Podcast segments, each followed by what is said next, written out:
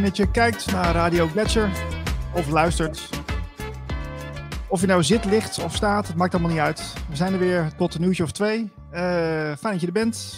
Hoger bewustzijn, diepere radio. Ja, uh, Marlijn, ik wil even met jou naar uh, de energieën die er nu een beetje voelbaar zijn. Want ja. ik, ik, ik merk de laatste echt de laatste week dat het bij mij uh, heel erg uh, turbulent is. Ben ik gewoon ah, een beetje niet, niet echt lekker in mijn vel, een beetje zoekende. Herken je dat een beetje? Dat herken ik wel, ja, want dat heb ik zelf ook. Een hele chaotische energie en enorm dromen weer. Dat je denkt van, uh, waar komt dit allemaal vandaan? ja, het is, het is chaotisch, vind ik. Het is een beetje raar om uit te leggen wat dan en hoe dan. Maar misschien heeft onze gast daar ook nog wel iets over te zeggen. Die dat zou dat kunnen, ja. Ook. Ja, we hebben eh, vandaag een hele interessante gast. Willemien Timmer. Willemien, welkom in de show. Dankjewel. Ja, leuk dat je er bent. Uh, we gaan met je uitgebreid hebben over uh, het werk wat je doet. Um, je hebt een eigen praktijk. Je werkt met, met bewustzijnsvelden van kristallen, uh, kristallen schedels, lichtwezens. daar werk je ook mee. En um, nou ja, dat, dat, is een van de, dat is een, een van de zoveel uh, thema's die we kunnen behandelen. Um, maar merk je dat ook dat het een turbulente tijd is, uh, Willemie? Ja, absoluut. Absoluut. Er is zoveel gaande en uh, ja, het lijkt net of ons bewustzijn gewoon elke dag verder opgeschud wordt, zeg maar. En ja, ik ervaar zelf al, dat is al heel veel jaren gaande, maar ja, het is in deze tijd ja, op en af, zeg maar. Dagelijkse trillingsverhogingen, zoals ik dat dan noem. En ja, dat doet wel wat met iedereen, hè? Ja, het, het, voelt een beetje voor mij als een soort confrontatie met alles. Dat je echt het oude moet loslaten. En het alsof, alsof het een beetje aan je getrokken wordt of zo. En dat is, uh, ja, ja ik, ik vind het wel confronterend. Want ja, toch is er heel veel van de, van de oude wereld, of hoe je het maar wil noemen, waar je toch heel veel ja, toch aan gehecht bent. Dus dat, vind, dat zit ik wel een beetje in het proces. Van ja, wat voor keuzes maak je nou eigenlijk? Ja, klopt. Het vraagt heel erg om, om heel bewust inderdaad uh, nou ja, te kijken en te voelen van wat wil ik eigenlijk echt, hè, vanuit je hart. En, en niet meer vanuit wat zijn we gewend en uh, ja, wat, hoe deden we het altijd? Of hoe wil de maatschappij het? Of hoe wil de familie het? Of de ander? Uh, ja, je wordt heel erg ja, toegedrongen naar, ja, naar je eigen hart, naar je eigen gevoel. En, en ja, daarbij komt al het oude komt eigenlijk naar voren. En ja, dat is soms best wel heel confronterend. Ja. Van wat past niet meer? Ook al heb ik het misschien al jaren zo gedaan. Maar ja, wat past eigenlijk echt niet meer? Heb je ook veel mensen in jouw uh, praktijk die dan binnenkomen met een, een, hele vage omschrijving van waar ze mee zitten? Van ja, ik voel het, ik voel het een beetje chaotisch en uh, wat moet ik? Ja, in principe wel. Oké, ieder ervaart dat natuurlijk echt heel erg op zijn eigen manier, in de, in de eigen situatie, zeg ik altijd maar. Um, dus ja, ik noem dat altijd van, het is maar net waar jij zit, hè, hoe jouw leven is ingericht of uh, wat er bij jou speelt. Maar ja, het zijn vaak hele nou ja, vage dingen. En, en vaag begint al met een gevoel van dit wil niet meer of ik wil dit niet meer, maar ik weet niet hoe. Hoe dan anders? Of welke kant dan wel op? We weten inmiddels steeds vaker wel wat we niet willen, uh, maar niet zo goed uh, wat dan wel. Of hoe dan wel. Ja, ik had laatst met een, uh, een goede vriend een gesprek en die vertelde van ja, wat, wat, wat het gewoon verwarrend maakt, is dat je, dat je wel heel veel dingen niet meer wil, maar dat je, dat is, er is geen kant-en-klare oplossing. Hè? Dus de, die nieuwe wereld waar we het vaak over hebben, dat is allemaal een beetje utopisch, leuk geschetst van, nou ja, dat is, dat is, een, dat is iets waar we naartoe werken ooit een keer. Hè? Misschien in de visioen is dat heel helder en mooi, maar eh, nu is het gewoon nog heel ver weg. Dus dat, dat is, het is geen, ja, het is geen vooruitzicht als het ware. Zo, zo, zo werd het een beetje gebracht. Dat, dat, dat herken ik wel. Klopt, ik, ik, noem dat meestal eigenlijk het veld van niet weten. Dat is eigenlijk waar we middenin zitten. En het is een soort van uh, ja, we zitten, we zitten eigenlijk met één been nog in het oude en met één been eigenlijk al in het nieuwe. Um, soms moet je alleen wel heel goed kijken of je, uh, waar je dan al in, waar dat nieuwe al is. Terwijl er uh, ja, zoveel vernieuwing ook natuurlijk al is. Alleen het is ja, niet altijd direct zichtbaar. En omdat je in zo'n ja, zo'n veld van niet weten zit. Wel weten van nou, dit wil ik niet meer of dit past niet meer. Maar wat dan wel, ja, dat maakt het gewoon heel erg wiebelig. Ehm, en, en maakt ook dat je gewoon soms echt het perspectief hebt dat je het gewoon niet meer ziet. Van wat, wat, ja, welke kant moeten we op? En ja, dat utopische beeld, ja, is dat überhaupt haalbaar? Hè? En, en ja, hoe dan? Dat lijkt zo'n groot contrast met, uh, ja, met waar we nu staan. Ja. Terwijl, terwijl ik denk dat heel veel mensen ook zien van ja, het oude, dat functioneert niet meer. En het oude is er eigenlijk ook al hè, een heel groot deel niet meer. Zeg, Willemien, vind je het zinvol om nog steeds um, uh, een, een, soort brug te slaan tussen het oude en het nieuwe? De, de, lukt jou dat steeds? Of zeg je van, nou ja, het is het een of het ander? Uh, nou, dat is mijn streven heel erg, om telkens die brug te slaan en, en die brug te zijn. Uh, en dat is soms uh, knap ingewikkeld. Ja. ik, uh, ja, ik doe mijn best en, ehm, en, en, soms lukt dat en soms lukt dat nog even niet. En dat is nou ja, soms ook een beetje een kwestie van ja, accepteren, blijven proberen, volhouden. als je op je snuffert gaat, toch weer opkrabbelen en weer doorgaan. Um, maar goed, ik, ik, moet zeggen, hè, bij mij wordt dat echt van binnenuit gestuurd. Dat is zo'n diepe drive van, uh, ja, weet je, terug naar het oude kan niet. Uh, ja, er zit zo, zo, noem het een zielsdrive in om, om telkens te vernieuwen. Dus ik denk ook dat dat een beetje de basis is van waaruit je toch telkens zoekt, van waar kan je die brug slaan. En, en soms lukt dat een beetje en soms, eh, soms al wel wat meer. En soms nog gewoon even niet. En dat is gewoon, denk ik, het proces waar we, nou ja, persoonlijk, maar ook collectief allemaal in zitten. Hè? Want dat is echt die overgangstijd van, van oud naar nieuw.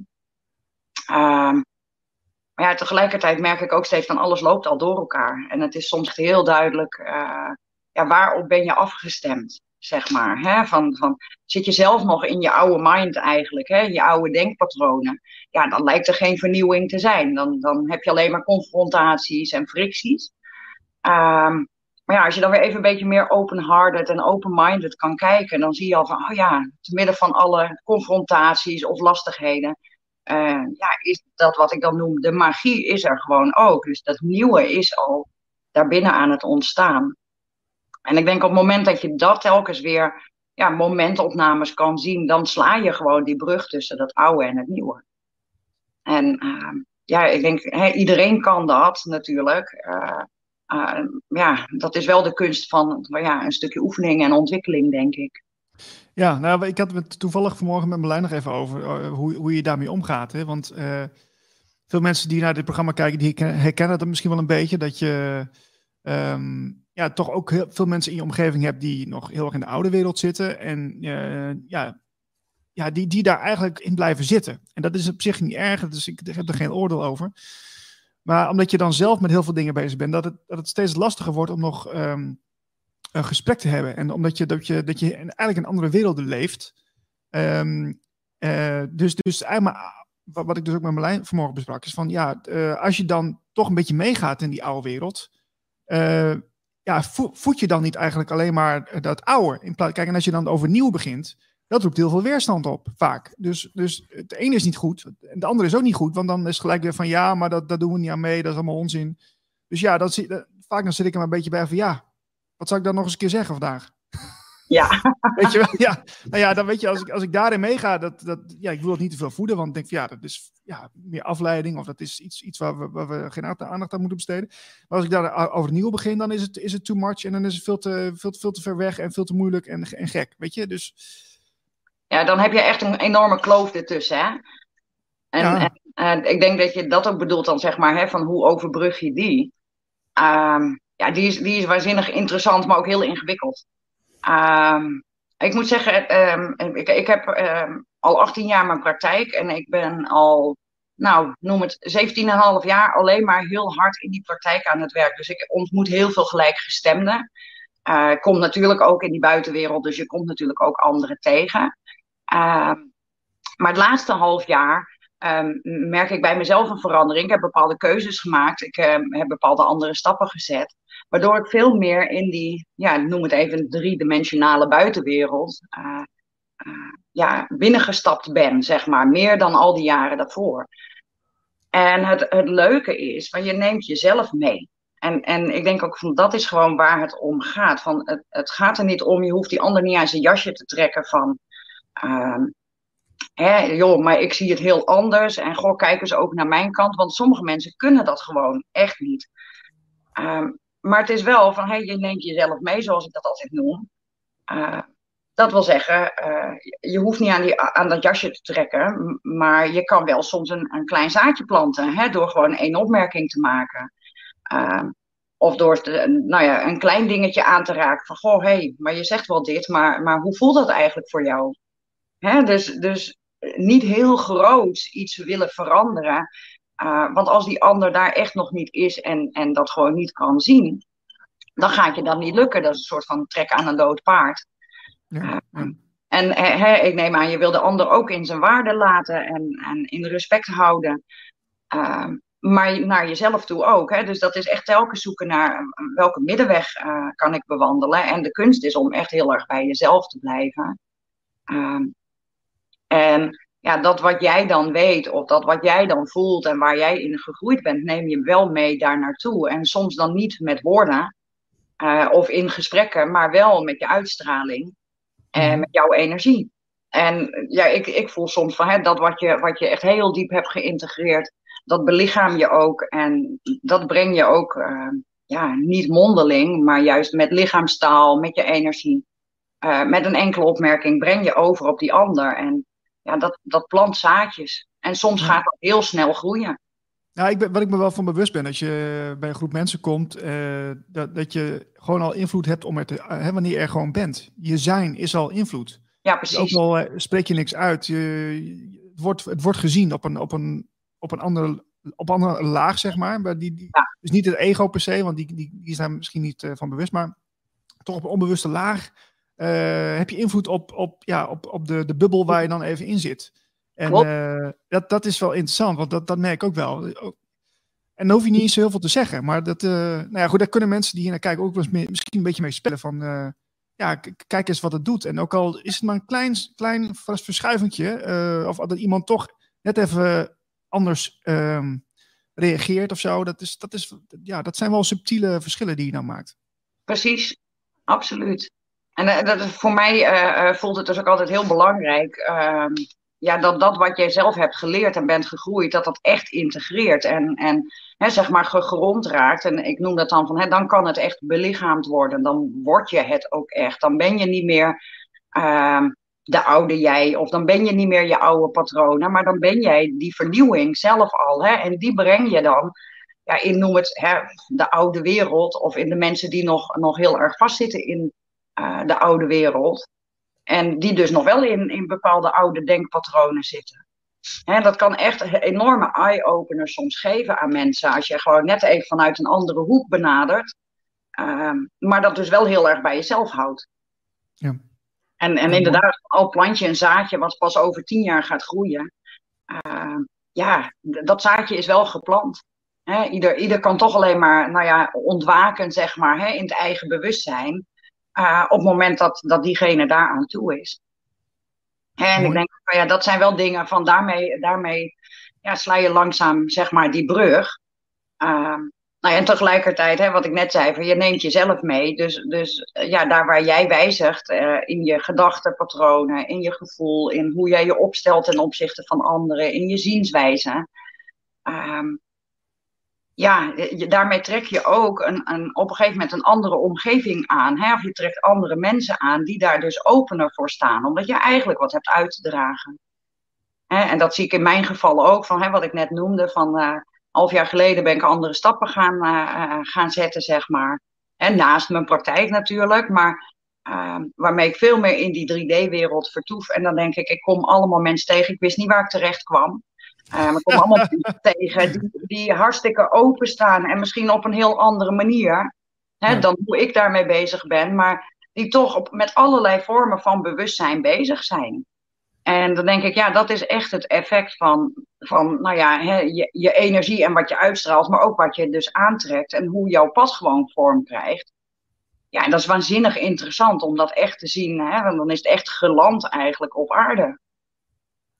Hoe, hoe, kwam je erop om opeens die 3D-wereld weer in te gaan? Nou, dat was een heel grappig verhaal. uh, ik heb vroeger altijd uh, in de paarden gezeten, zeg maar. En nou ja, al, ruim twintig jaar niet meer. En, en, dat begon vorig zomer ineens te kriebelen. En ik kreeg in één klap een ingeving op een nacht. van een beeld van, ik moest een bepaald paard zoeken. En kopen. Nou, dat kwam echt een soort van donderslag bij heldere hemel. Zo van, nou, hoe kom ik daar nou ineens op? Uh, waar komt dit nou ineens vandaan? Nou ja, goed, daar heb ik nog steeds geen antwoord op gevonden, maar ik vind het helemaal prima. dus ik, ik ben op zoek gegaan en ja, heb hem gevonden. was ook echt binnen, binnen twee weken eigenlijk was alles rond en was die hier. En nou ja, goed, van daaruit kom je dus eigenlijk veel meer weer in, nou ja, wel een specifiekere, maar wel veel meer in die, die aardse wereld, hè, op een stal en met allerlei andere mensen. En dan heb je natuurlijk die, die ja, gemeende deler van de paardensport en, en de omgang met. Wat je dan met elkaar deelt. Maar ja, het leuke is dat, het, ja, dat er, ja, iedereen op een eigen manier toch echt heel erg met bewust omgaan met uh, bezig is. En de een gaat daar nog veel verder in dan de ander. En dan denk ik van ja, ik had, ik had ook op heel andere plekken terecht kunnen komen. Maar, en ik ben bij heel veel andere plekken ook geweest. Maar ik ben hier nou ja, op allerlei magische manieren zeg maar terechtgekomen. En ja, en het klopt. Dus het, het weerspiegelt voor mij zo. Ik zie telkens in dat dagelijks leven eigenlijk van ja, ik had daar terecht kunnen komen, ik had daar terecht kunnen komen of daar.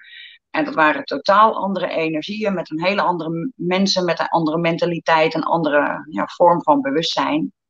En dat wordt gewoon gestuurd eigenlijk. Hè? Uh, ja, we noemen dat vaak van boven, maar ik ben er heilig van overtuigd dat dat natuurlijk een deel van ons eigen bewustzijn is.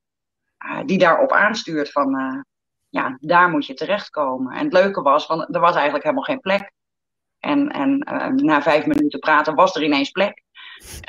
Hè, dus dat, dat, ja, ik vind dat magische momenten. En uh, nou ja, ook daar stapte ik natuurlijk in van ja, je paard komt daar te staan. En je hebt geen idee wie of wat daar nog meer rondloopt. En ja, dat is gewoon waanzinnig aansluitend. Dus ja, heel erg leuk. Heb je het, nou ja, heb, je het gevoel, heb je het gevoel dat, uh, dat al deze uh, mensen die met bewustzijn, spiritualiteit, die verlicht zijn misschien uh, op de aarde, die zijn allemaal verspreid en die waren allemaal een beetje, nou ja, verdekt opgesteld, zeg maar, in hun eigen wereldje. En die komen nu allemaal, die worden al nu allemaal op allemaal bepaalde plekken neergezet om als lichtje de rest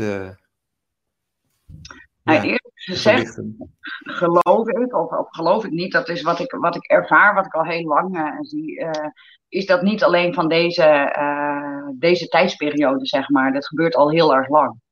Hè? En, en um, ja, ik denk, hè, ik ben vanaf, vanaf jongs af aan ben ik, ben ik hiermee bezig.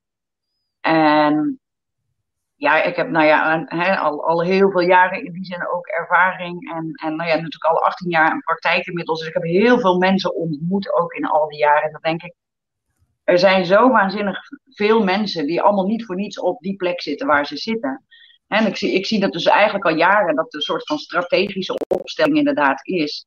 Um, maar ja, waarbij heel veel mensen inderdaad het liefste achter die coulissen zitten. Uh, en ja, die worden nu wel meer naar voren getrokken. Dat zie je wel in de afgelopen jaren eigenlijk meer naar buiten komen. Maar ze waren er al. En, en heel veel van hen waren ook al wel ja, min of meer uh, ja, aan het groeien en bewust aan het worden. En ja, de een is daar actiever en bewust mee, mee bezig geweest dan de ander.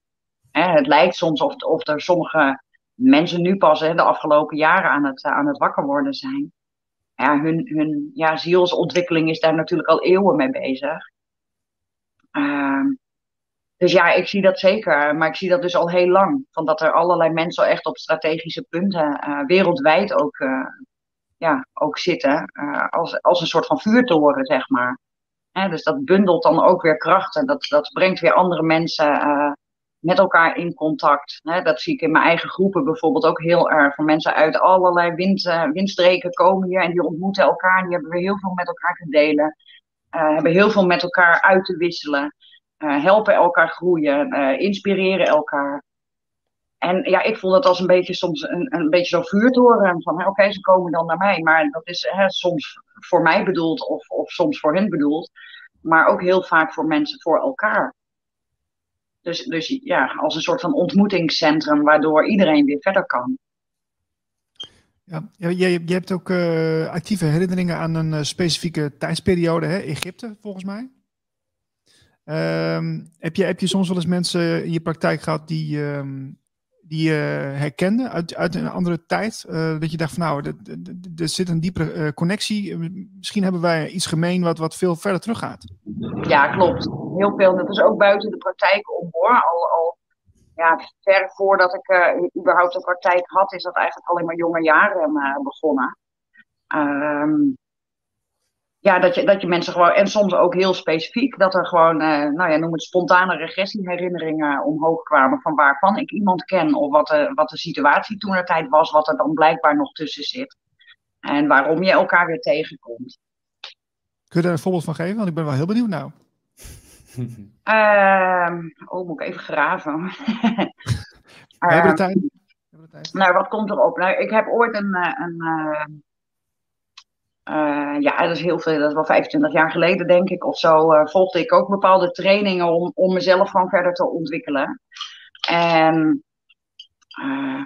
ja, die leraar, zeg maar even. ehm, de, daar had ik vanaf het eerste moment heel duidelijk een klik mee. Dat was al vanaf, ik zag een advertentie in een tijdschrift staan en ik kende hem helemaal niet. En het was ook nog, nog een keer niet in de buurt. Ik was toen nog, nog ja, vrij jong, had geen auto, dus moest nog met de trein reizen en zo. Dus het was allemaal niet heel logisch of zo op dat moment om daar helemaal naartoe te gaan. Was ook allemaal niet heel handig. En toch voelde ik van daar moet ik gewoon naartoe. terwijl ik geen idee had van wie zit er achter die advertentie. Hè? Er was geen foto bij of niks. En ja, ik kwam daar en, en nou ja, er ontstond contact. En dat was gewoon eigenlijk heel erg duidelijk van beide kanten uit ook. Van, oh ja, wij, wij kennen elkaar. Hè? En ik, ik weet niet, ik kan me niet herinneren, misschien heeft hij daar ook wel ooit dingen over gedeeld, maar dat, dat weet ik zo niet meer. Maar ik weet wel dat bij mij daarmee een hele stroom aan, ja, noem het zielsherinneringen opkwam. Wat allemaal Egyptisch gerelateerd was ja, waarbij ik gewoon herinneringen had van hoe we samen als een soort van healer ook hadden gewerkt ooit hè, binnen een tempel. En wow. het was ook, ik heb, ik heb jaren uiteindelijk uh, van alles bij hem uh, gedaan en ook met hem samen wel dingen gedaan. en uiteindelijk belanden we ooit eens een keer bij een van een enorm healing congres. En dat was eigenlijk meer toeval van hij had een kaart open, hij zei ga je mee. En nou ja, daar belanden we dus ehm, het was echt bij honderden mensen en we belanden met z'n tweeën aan een behandeltafel. Dat we via bepaalde technieken elkaar daar moesten behandelen. Vanuit, dat, vanuit die lezing, zeg maar. En uh, ja, wij waren eigenlijk allebei heel erg eigenwijs in die zin. dus we waren hè, door juist, hè, je bent, staat wel heel open en je kende elkaar inmiddels uh, beter. En uh, ineens kwamen daar dus allemaal herinneringen op van hé, hey, ja, maar we moeten het zus doen en we moeten het zo doen. En dat was eigenlijk heel eigenwijs. Dat mocht dus niet van degene die het uh, seminar gaf. Dus we zijn er samen uitgezet.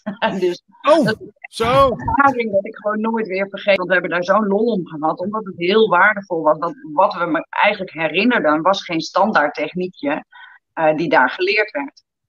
En uh, het was juist heel effectief en heel uh, specifiek op dat moment, wat voor beide dus blijkbaar nodig was. En dat was echt een pure en directe herinnering uh, van, oh, zo hebben we dat ooit gedaan. Ja, dus eigenlijk, de, je had dus een, een, een, herinnering aan een vroegere tijd, dat je, dus en, en intuïtief uh, pakte je dat weer op samen met hem. Ja, ja, omdat we ook ooit samen zelf met die technieken zeg maar hadden uh, gewerkt. En dat stond dus los van uh, dat, uh, ja, dat congres zeg maar. Wat, maar blijkbaar zat daar toch een triggertje in. Dat ja, die hele specifieke manier hoe we toen hadden gewerkt, ja, daar toch wakker, wakker gemaakt werd. Ja, en was die, die specifieke manier, bestond dat? Of was dat iets wat, wat, wat voor deze tijd niet wordt begrepen of nieuw is? Um, nou ja, voor, voor mij was het nieuw in elk geval. Kijk, ik, ik heb daar ook, uh, uh, moet ik zeggen, we hebben dat alleen voor dat moment ook gebruikt hoor. Want dat had iets te maken met heling tussen ons ook, uh, blijkbaar. Ah. Um, dus het is niet een techniek of zo dat ik zeg van nou die zet ik heel veel in of zo. Helemaal niet. Ik weet eigenlijk nu niet eens specifiek meer, want het is zo lang geleden van wat het was. Um, dus het was niet specifiek voor deze tijd ook. Maar ik denk dat het echt juist heel persoonlijk was om, om nou ja, een stukje afronding te krijgen van uh, ja, wat er toen blijkbaar nog miste of niet is goed gegaan. Dat weet ik dan niet precies. Uh, maar dat ik heb even... ja, één voorbeeldje van, uh, ja. Willemien, ik heb even een kritische vraag. Niet zozeer naar jou, maar naar het universum zelf. Ja. Want ja, we, komen hier op aarde en, en, we hebben allemaal levens. En, we, en we, hè, die levens zijn ervoor om te ervaren en te leren en zo.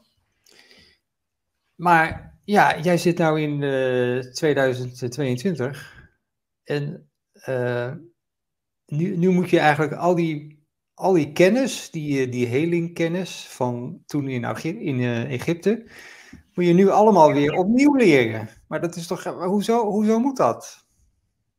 Nou ja, dat, dat moet natuurlijk niet, hè. Um, kijk, ik denk dat het voor sommigen uh, zo geldt. En ik kan alleen over mezelf spreken in, in dat geval ook. Uh, voor mij gaat het niet, niet zozeer over allemaal opnieuw leren, maar over herinneren. Dus het is een vorm van wakker worden van bewustzijn weer. Um, dan moet ik zeggen, mijn, mijn bewustzijn is, is minder versluierd dan een ander misschien.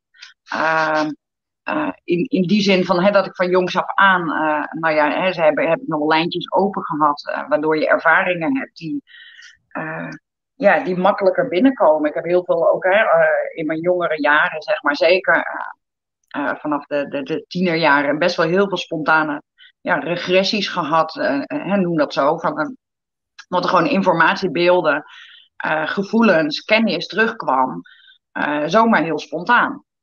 Um, dus in die zin is dat niet zozeer van dat moet ik opnieuw leren. Dat is gewoon, dat komt, komt ineens en je weet ineens iets of je voelt ineens iets en je gaat dat uitproberen. Oh, dat werkt. dus heel lang heb ik me ook afgevraagd, want dat is natuurlijk ook uh, zeker in mijn jongere jaren echt wel een enorme worsteling geweest. Over ja, wat moet ik hiermee? En anderen zien het niet en die verklaren je voor gek. En uh, uh, ja, wat kan je ermee? Maar op een gegeven moment van ja, dat ik gewoon leerde om daar wat meer handen en voeten aan te geven. Uh, en mede door bijvoorbeeld trainingen te volgen, omdat ik wel, wel bepaalde dingen wist. Maar ja wat, ja, wat kun je er dan mee? Of waarom gebeurt me dit? Hè? Die antwoorden meer te vinden in mezelf. Uh, heb ik van alles aan, aan trainingen ook wel gedaan.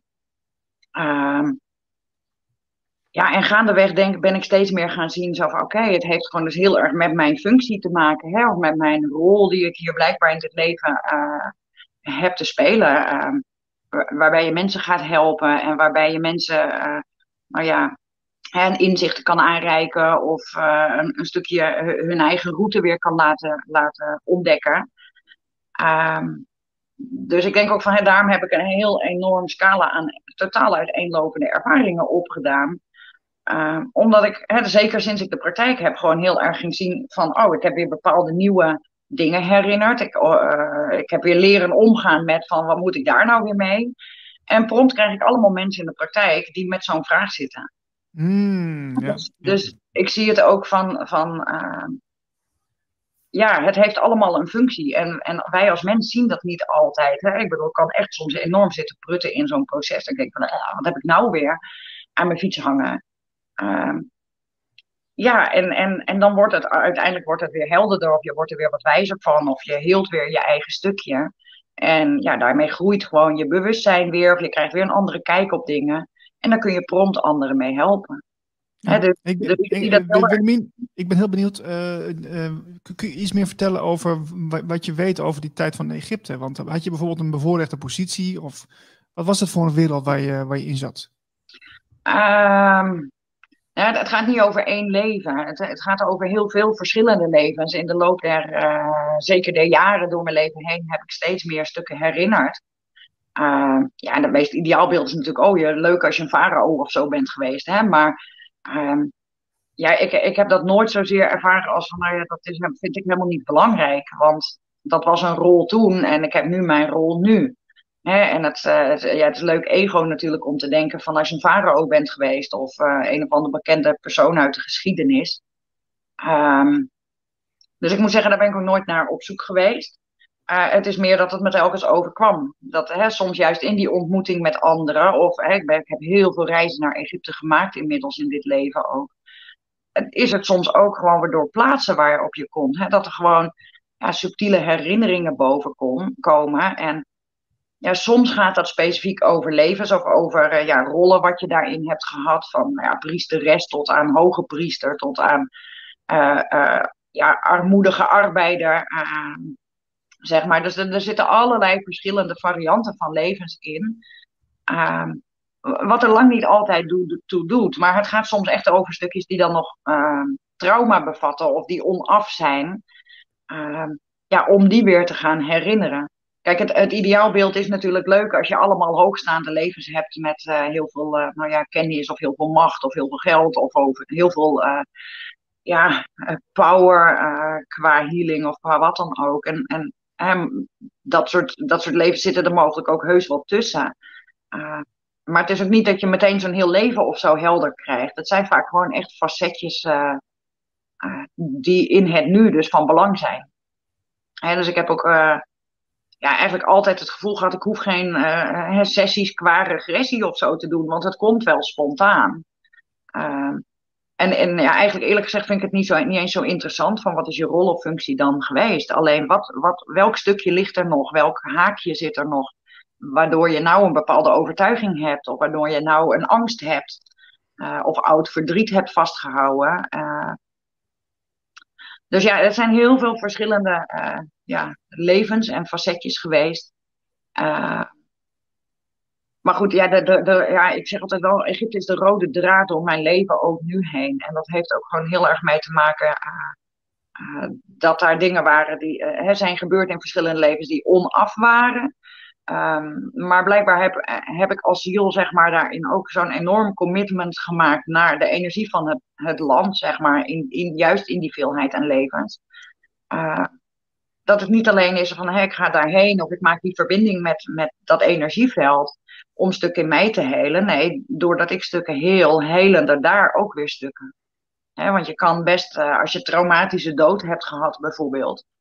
ik ben ooit tegengekomen van dat, een, een uh, dat ik daar een dood heb meegemaakt uh, die, die niet zo heel erg vriendelijk was, zeg maar. En niet zo heel erg prettig. Dus daar hing eigenlijk nog een stuk zielsdeel ja, hing daar vast in, in de energie, in het trauma. En op het moment dat je, nou ja, dat ik in dit geval, in dit leven op die plek kwam, was dat heel heftig omdat er iets naar je terugkomt. Dus dat is ook best wel een proces van uh, uh, ontdekken wat gebeurt er en, en wat, wat komt er nu ineens naar mij toe en wat, wat overkomt me. Dat er heel veel tranen komen of heel veel verdriet vrijkwam. ja, dat vraagt dan best wel even, even goed voelen en uitzoeken. Maar ik merkte daaruit ook uit dat soort ervaringen van hé, hey, maar eigenlijk heel of schoon je dus zo'n plek dus, dus ook op zo'n moment. Want en daar heeft iets gehangen wat daar niet hoort. Uh, namelijk een deel van mij uit een ander leven. Uh, een deel wat in angst is gestorven, een deel wat in, in wanhoop en in trauma. ja, daar eeuwen eigenlijk de energie heeft verlaagd en, en heeft vertroebeld. Dus op het moment dat je die stukken terughaalt, heel je dus zo'n gebied of zo'n plek ook. Hè? En, en, dus ja, jij, jij gaat dus naar Egypte toe en dan kom je op een plek waar, waar, jou, uh, waar een trauma nog steeds zit uit een mhm. vorig leven van jou. En op die plek kom, komen al die herinneringen terug bij jou. Ja, ja.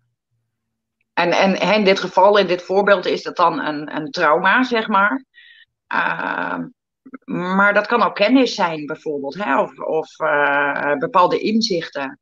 Uh, ik noem het altijd van als ik op, op reis ga, dan. Ja, ik kom energetisch allemaal pakketjes tegen, of noem het broodkruimeltjes, die ik ooit heb achtergelaten. En ja, ik als mens weet dat niet altijd. Ik volg alleen maar gevoel. Ik volg mijn inspiratie en, en mijn ingeving. Oh, het moet dan en dan daar zijn. En geen idee waarom. En dat heb ik ook echt leren loslaten, omdat ik gewoon ja, op dat grotere stuur, zeg maar, uh, vertrouw. En dan kom je dus ook, uh, nou ja, soms op plekken en uh, dat ik denk, ja, daar ben ik in dit leven nog nooit geweest, ken het niet, maar ik kom daar en ik weet ineens precies waar alles zit. Of ik weet precies wat daar gebeurde. Of hè, dus in die zin kan er ook dus kennis of ja, herinnering terugkomen aan, oh, hier ben ik ooit geweest in die of die setting. En hey, daar was die of die bij. hey, die ken ik nu ook in dit leven. En soms ken ik ze niet in dit leven, maar dan, dan ja, kan je wel gewoon zien van, oh, dat was, was ik niet alleen, er waren anderen ook. En dus het kan heel veel omvattend eigenlijk zijn, maar ik noem het altijd simpelweg, maar het zijn broodkruimeltjes die ik ooit heb uitgezaaid en uh, ja, die leiden langzaamaan terug naar huis. Uh, het is alleen aan, aan mij nu de kunst om die broodkruimeltjes ja, terug te zoeken, zeg maar. En dan niet zoeken met je mind, maar, maar echt zoeken op dat gevoel. Waar word ik naartoe geleid? En ja, welke herinneringen levert dat op? En ik merk ook, als, als dat soort stukken in mij dan weer integreren, of uh, ja, dan doet dat ook weer iets daar in de energie. En ik voel daarin altijd van, ja, dat is een soort van zielscommitment wat ik ook heb gemaakt van, uh, ja, niet alleen ruim ik mezelf op, maar ik ruim daarmee ja, dat stukje Egyptisch veld in dit geval uh, ja, ook weer op. Hè? Want ik haal alles weer terug wat er, wat er is achtergebleven, op welke reden dan ook. Kun je, kun je, uh, kun je daar woorden aan geven hoe die, uh, ja, hoe, hoe, dat, hoe die tijd van Egypte, hoe dat, hoe dat, hoe dat was? wat voor gevoel krijg je daarbij? Uh, ja, dat is best lastig, want het is natuurlijk een enorm uh, ja, veld, noem ik het altijd maar. Hè, heeft duizenden jaren uh, beslaan. Ehm, ik heb herinneringen aan verschillende tijdsperioden. de allereerste herinneringen die bovenkwamen waren, kreeg ik letterlijk, dat krijg ik niet altijd hoor, maar ik kreeg er letterlijk een bordje bij te zien, 16.000 voor Christus. Zo. dus daar raakte mijn hoofd heel erg van in de war. Want uh, nou ja, dat is niet wat de archeologie natuurlijk erkent. En uh, dan gaat het ergens tot 3300 voor Christus. En daarvoor was er niks, zo gezegd. Um, ja, dat was, was in feite uh, gerelateerd. Dat was ook weer die tijd van Atlantis, zeg maar. Nou ja, ook daar is natuurlijk archeologisch niet zoveel over te vertellen. Um, ja, dus, dus ja, wat, wat ik me van die tijd heel erg sterk herinner, dan was er nog veel meer harmonie. we waren wel, wel alle soort van geïncarneerd hier op aarde. Het was niet meer dat we alleen maar een etherisch wezen waren. Ehm, maar tegelijkertijd waren we ook in, ja, in ontwikkeling, in ontdekking van hoe werkt dat hier dan in die derde dimensie. En we hadden nog veel meer lijntjes naar boven openstaan. Uh, dus er, hè, er, was nog meer kennis, er was meer uh, nou ja, ja, noem dat liefde of meer verbondenheid. Uh, niet alleen met elkaar, maar ook met, uh, nou ja, met, met andere lichtwezens, zeg maar. Hè, of andere planetenstelsels, of met, met onze bron, of hoe je het maar wil noemen. Um, terwijl we ook niet in die zin daarin dat het helemaal het, het paradijs van de hemel op aarde was. Hè, deels wel, maar uh, ja, we, hebben ook al, nou ja, wat ik dan noem, die vallen in bewustzijn meegemaakt. Dus we, we zijn niet rechtstreeks vanuit bron op aarde gekomen. Hè? Dus, dus... Hey, dat, is, dat vind ik wel interessant, want ik heb ook laatst een, een, een, presentatie gezien van iemand die, die kende de tijd van Lemurië heel goed. En die, die zei van ja, dat was echt een overgangsperiode van, bewustzijn. Hè? Dat, dat mensen echt, ja, dat er heel veel verschillende vormen waren waar je in ook kon, kon, kon zijn. Dus wat jij ook zegt, dat de etherische lichaam wat je dan aan kon nemen. Maar er zaten dus echt wel grote verschillen in van hoe je je tijd op aarde beleefde. En dus, maar die, die vallen die we gemaakt hebben, hè, waar, waar is dat door gekomen dan, uh, denk jij? Of kun je er iets over zeggen? Nou, dat is best wel een ingewikkeld uh, verhaal. En ik, ik besef me heel erg van, ik heb daar een stukje kijk op. En uh, tegelijkertijd is dat in de vertaalslag als mens, zal dat nog redelijk beperkt zijn in, in verhouding met hoe het is als we dat volledig in bewustzijn herinneren. Um, ja, hoe, hoe ik het beleef of ervaar is ja, om het maar een beetje in een vertaalslag te gieten. Uh, hè, er zijn eigenlijk, uh, we, zijn, we, zijn, we bestaan uit twaalf dimensies. Uh, dat wil zeggen dat we eigenlijk uh, best wel veel vallen in bewustzijn hebben meegemaakt. Is ook niet dat, dat Lemurie is ook niet de bronfrequentie. dat is eigenlijk het vijfdimensionale veld. Dus dat betekent dat we eigenlijk nou ja, door twaalf dimensies heen gevallen zijn. Dat wil zeggen, verlaagd zijn, meer verdicht zijn in trilling. Um, en ik voel altijd bij, bij elke, ja, we noemen het val in of uit bewustzijn, ja, hebben we stukjes van onszelf achtergelaten, hebben we stukjes van dat veel groter bewustzijn achtergelaten, om, omdat we moesten comprimeren in een, ja, in een trilling die kleiner was, hè, die, die, die compacter was. Uh, en het voelt voor mij altijd van hè, hier op aarde, ja, is die meest compacte vorm. Ehm, zonder dat we het weten, nemen we eigenlijk al die, nou ja, ook trauma's mee die we hebben meegenomen van al die eerdere vallen uit bewustzijn. Ehm, en, en de aarde is in die zin ehm, ja, een unieke sfeer, omdat uh, we eigenlijk alles hier kunnen gaan oplossen. Uh, ook alles wat in hogere dimensies is gebeurd. Hè? Ook alles wat bijvoorbeeld in het Lemurische veld is gebeurd. Want Lemurie was ook niet alleen maar het paradijs, zeg maar. Hè? Daar was dus ook al een stuk dualiteit, want we waren daar al niet meer heel. Uh, en ja, dat zie je dus ook weer spiegeld in bijvoorbeeld zelfs die, die hoogstaandere beschavingen, hè, meer de gouden tijdperken uh, op aarde. Ja, we, we, waren nog verder open, we hadden nog meer connectie, we wisten meer wie we waren. Uh, er was meer connectie met, met andere werelden en andere sferen, maar ja, ook dat was beperkt. Uh, het was niet het volledige plaatje meer wat we hebben of hadden. En en dat maakt deze tijd zo uniek. Hè? Van al die sluiers worden langzaamaan, uh, ja, die zijn aan het oplossen. En wij verhogen onze trilling, waardoor ons bewustzijn weer ruimer wordt. Waardoor het, ja, ik, ik merk zelf en mijn ervaring en gelukkig velen met mij die ik ook ontmoet. Dat het makkelijker is dan ooit in welk leven dan ook om, om ja, connecties met hogere sferen of met andere eh, samenlevingen, hè, of uh, leven op sterren, uh, in sterrenbewustzijn of wat dan ook, om dat echt weer te gaan herinneren en te ervaren.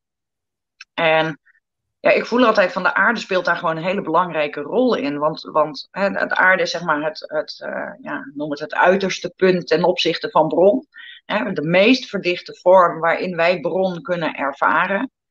Ehm, ja, en op het moment dat we dat hier kunnen, wordt het in elke andere dimensie steeds makkelijker. Dus de uitdaging als zielen hier, als mens, is uh, ja, om hier eigenlijk uh, de, de menselijke lagen weer te ontdoen van uh, ja, alles waarin ons bewustzijn versluierd is geraakt, waarin we vergeten zijn wie we zijn en, en hoe groot we zijn en waar we vandaan komen. Ehm, ja, en als we dat hier kunnen, dan gaan eigenlijk al die laagjes weer open. Want hè, op die hogere niveaus van ons bewustzijn, daar weten we vaak nog veel meer. Daar staan we nog veel opener, hebben een veel groter zicht op wie we zijn.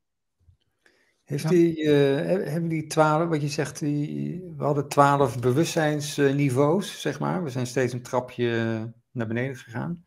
Heeft dat ook met het DNA te maken? Want dat is, uh, dat is ook, uh, ze zeggen ook, we, zijn nu, we hebben nu twee van die eh, stringen. Maar we hebben eigenlijk twaalf. En dat moeten we allemaal weer gaan. We hebben er nog steeds twaalf, alleen die noemen ze dan junk DNA, hè? die niet uh, functionerende uh, DNA-strengen, die eigenlijk de wetenschap niet zozeer kan, uh, kan ontleden van wat is dat nou of wat zit daar nou in. Uh, dus ja, ik voel zeker dat daar relaties zitten. Hè? En ik wil niet, niet ik, ik bedoel, dat is niet helemaal mijn vakgebied. Ik krijg daar soms inzichten of informatie over, zeg maar, uit mijn hoger zelf. Uh, maar ik voel zeker, hè, er zit een, echt een relatie met die twaalf. Uh, dus ja, ik weet niet of één streng dan weer voor één dimensie staat. Ik denk dat het allemaal meer door elkaar loopt hè, dan dat het zo heel uh, specifiek geordend is. Uh, maar wat ik zelf altijd heel erg sterk ervaar is, ja, die, die, ons DNA bevat gewoon onze blauwdruk. Dus hè, de totaliteit van wie we zijn. Dus ja, daar horen al die, eigenlijk al die dimensies en, en al die sferen waarin wij ervaringen hebben opgedaan, horen daarbij. En al die informatie zit dus wel in, ook in ons DNA, want dat is weer de, ja, uiteindelijk de weerspiegeling van, nou ja, noem het de godstreng of zo, hè, de, de, licht, ons goddelijk wezen. Dus, en, en, die voel ik ook. Hè, dat is wat, wat heel erg uh, ja, in deze tijd, hè, juist omdat we zo diep in ons mens zijn, zoveel chaos ervaren van al die veranderingen. Uh, ja, dat wekt eigenlijk langzaamaan dat DNA. Als alle oude patronen die we aangeleerd hebben van overleving eraf gaan, uh, ja, dan, dan komt dat DNA eigenlijk steeds vrijer. Dus dan komt ons licht en dus ook onze informatie van wie we werkelijk zijn, komt daaruit weer vrij. dus dat is niet alleen energetisch of geestelijk, dat, dat is letterlijk ook gecodeerd in ons lichaam. omdat wij gewoon bron zijn. alleen, leuk, dat we het, uh, leuk dat we het nu even over hebben, want we hebben, we we hebben in juni, dat is het, is het al juni? Nee, het is 31 mei. we hebben in juni hebben we een lezingenserie hier op Radio Gletscher. En hebben de, de, de, voor de eerste maand hebben we de eerste vier ehm, ja, mensen, sprekers, die hebben we al ja, kunnen benaderen. Die staan al vast. En dan wil ik er even aandacht aan besteden, want we hebben daar ook een, op de, onze website hebben we daar aandacht voor. En dat begint op 7 juni. En we hebben het net over eh, DNA. Maar de eerste lezing die wordt gegeven door Peter Tonen. En die gaat over DNA healing. Dus dat is wel leuk. Dat slaat dan weer leuk aan op waar we het nu over hebben. En uh, maak ik gelijk even het rijtje af voor, want ze zijn toch eventjes ongegeneerd aan het promoten. de week later hebben we 14 juni Maartje Lute. Die gaat het hebben over de dood. Maartje Lute presenteert ook een programma hier op Radio Gletscher. Dood is niet weg. Ook heel leuk om even te luisteren met de podcast. En 21 juni hebben we Rob en Dimf, die gaan het hebben over de Schumann-frequentie. en 28 juni, de laatste week van juni, hebben we Else van Hamelen. Die gaat het hebben over onderwijs. Dus uh, er komt ook de andere krant, die heb ik hier even bij me. Uh, sommige mensen wel bekend. Uh, die, heeft, die hebben in juni een speciale onderwijskrant. En die zal dan ook eventjes worden laten zien. En er komen heel veel voorbeelden van terug hoe het ook kan met onderwijs. Dus dat is heel interessant. En de maand juli hebben we nog niet op onze site staan, want uh, ja, dat houden we nog eventjes even verborgen. Dus dan kunnen mensen even een afwachting, afwachten wat het allemaal gaat worden. En wil je weten wat de ontwikkelingen zijn bij Radio Gletscher, meld je dan even aan bij onze nieuwsbrief. Want die is inmiddels al door 100 abonnees geabonneerd, dus mensen kunnen, mensen kunnen ons goed volgen op de nieuwsbrief. Um, terug naar jou. Um, wat ja, ik terug, even, naar, terug naar Willemien. ja, ja. Ik had nog één vraag over de Ja, ik had ook een vraag. Ik ben eerst. Ja, okay. ben, ja, ja, jij mag zo meteen. Uh, we leven nu in een hele specifieke tijd. Hè? Wat, wat, uh, wat, wat is er nog aan, aan uh, de, de, tijd van Egypte, uh, wat je nog steeds terugziet in deze tijd? Kun je daar iets over zeggen? Um, nou ja, wat, wat ik, ja, ik weet niet helemaal of dat een antwoord is op jouw vraag, of, of het antwoord wat je misschien zoekt. Uh, wat ik persoonlijk altijd ook als mens zeg maar heel bijzonder interessant vind van het, uh, van het oude Egypte, is dat er zoveel informatie is overgebleven. Uh, het, het, vertelt mij eigenlijk ook al heel erg lang van ehm, als je leert om te decoderen, uh, zeg maar van hè, waar, waar gaan de verhalen die er nog zijn over? Waar, waar, waar gaan die informatie op de tempelwanden of de papieren, waar gaat dat werkelijk over? Want het zijn natuurlijk allemaal symbolische verhalen. Um, ja, bevat dat heel veel universele informatie. Dus ik, ik zie daar altijd zelf heel erg de link tussen van op het moment dat jij die informatie steeds dieper gaat begrijpen, uh, ga je steeds meer begrijpen over hoe het universum in elkaar steekt en over wie wij zijn. Uh, ja, wat de weg is die wij bewandelen. Uh, en dat vertelt ook alles over wat er in deze tijd gebeurt. Uh, ik zal even, even denken een voorbeeldje. Uh, een van de mythologische verhalen die, die bij de meeste mensen, denk ik ook, hè, die een beetje zich hebben verdiept of eens een keer op reis zijn geweest naar Egypte, hebben wel gehoord van Isis, Osiris en Horus. Hè, en en uh, ja, Osiris wordt hè, in die verhalen wordt vermoord door zijn broer Set. Wordt in veertien stukjes gehakt. Die stukjes worden uiteindelijk over heel Egypte verspreid. Isis als zijn vrouw, zeg maar, uh, zoekt al die delen weer bij elkaar. Kan het laatste deel, de vallers, niet vinden. Dus die gaat in samenwerking met Toot ja, met de magie aan de gang om dat veertiende deel te herstellen. En van daaruit kan toch de Horus verwekt worden, hè? hun kind, hun goddelijk kind. Uh, het is even een hele simpele, snelle versie hoor, van het verhaal. Uh, bij, bij uh, het verhaal van Osiris houdt niet op bij het feit dat hij in stukjes wordt gehakt en zogezegd doodgemaakt wordt. Osiris gaat daarmee naar de onderwereld, zoals dat vertaald wordt tegenwoordig. In feite klopt dat uh, archeologisch niet eens, maar uh, energetisch ook niet, want het gaat eigenlijk over de bovenwereld, dus de wereld ja, te midden van het universum. Ehm, waar hij zijn reis door de twaalf uren van de nacht, zoals dat genoemd wordt, gemaakt wordt. heb je de twaalf ook weer. nou, de nacht, dat gaat natuurlijk over ons onbewuste.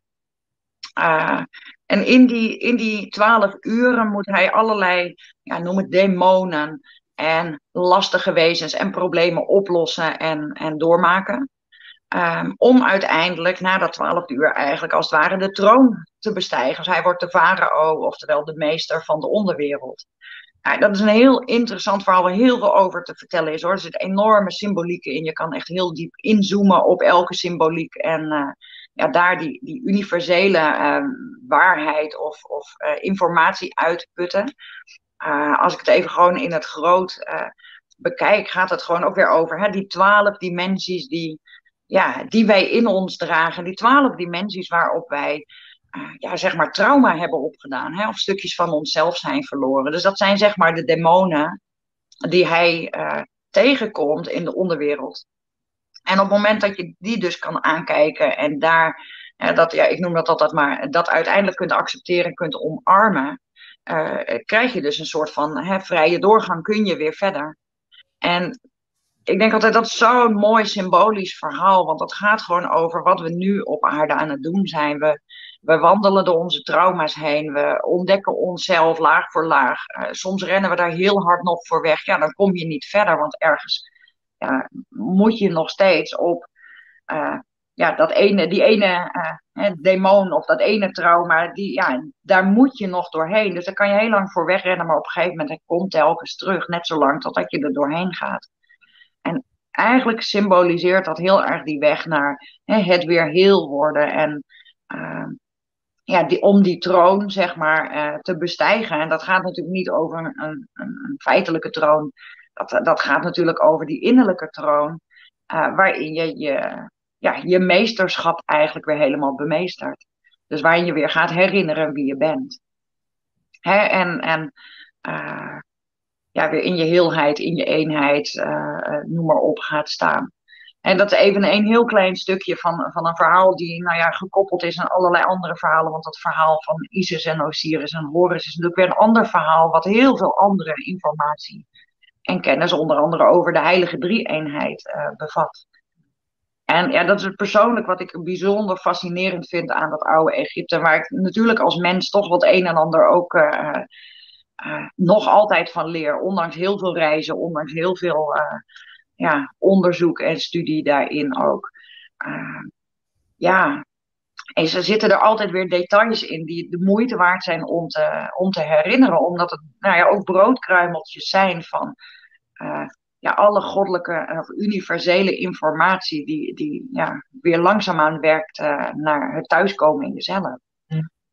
Dus dat is ja, heel bijzonder eigenlijk. Ja, mooi voorbeeld. En ik ben ook wel benieuwd of, jij, of jij een verklaring hebt. Want um, kijk, als er zoveel informatie over Egypte nog beschikbaar is, uh, hoe, hoe, kan dat? Weet je wel, dat is, dat is zo lang geleden, wordt, uh, wordt gezegd. En uh, toch is het best wel ja, nog goed bewaard gebleven.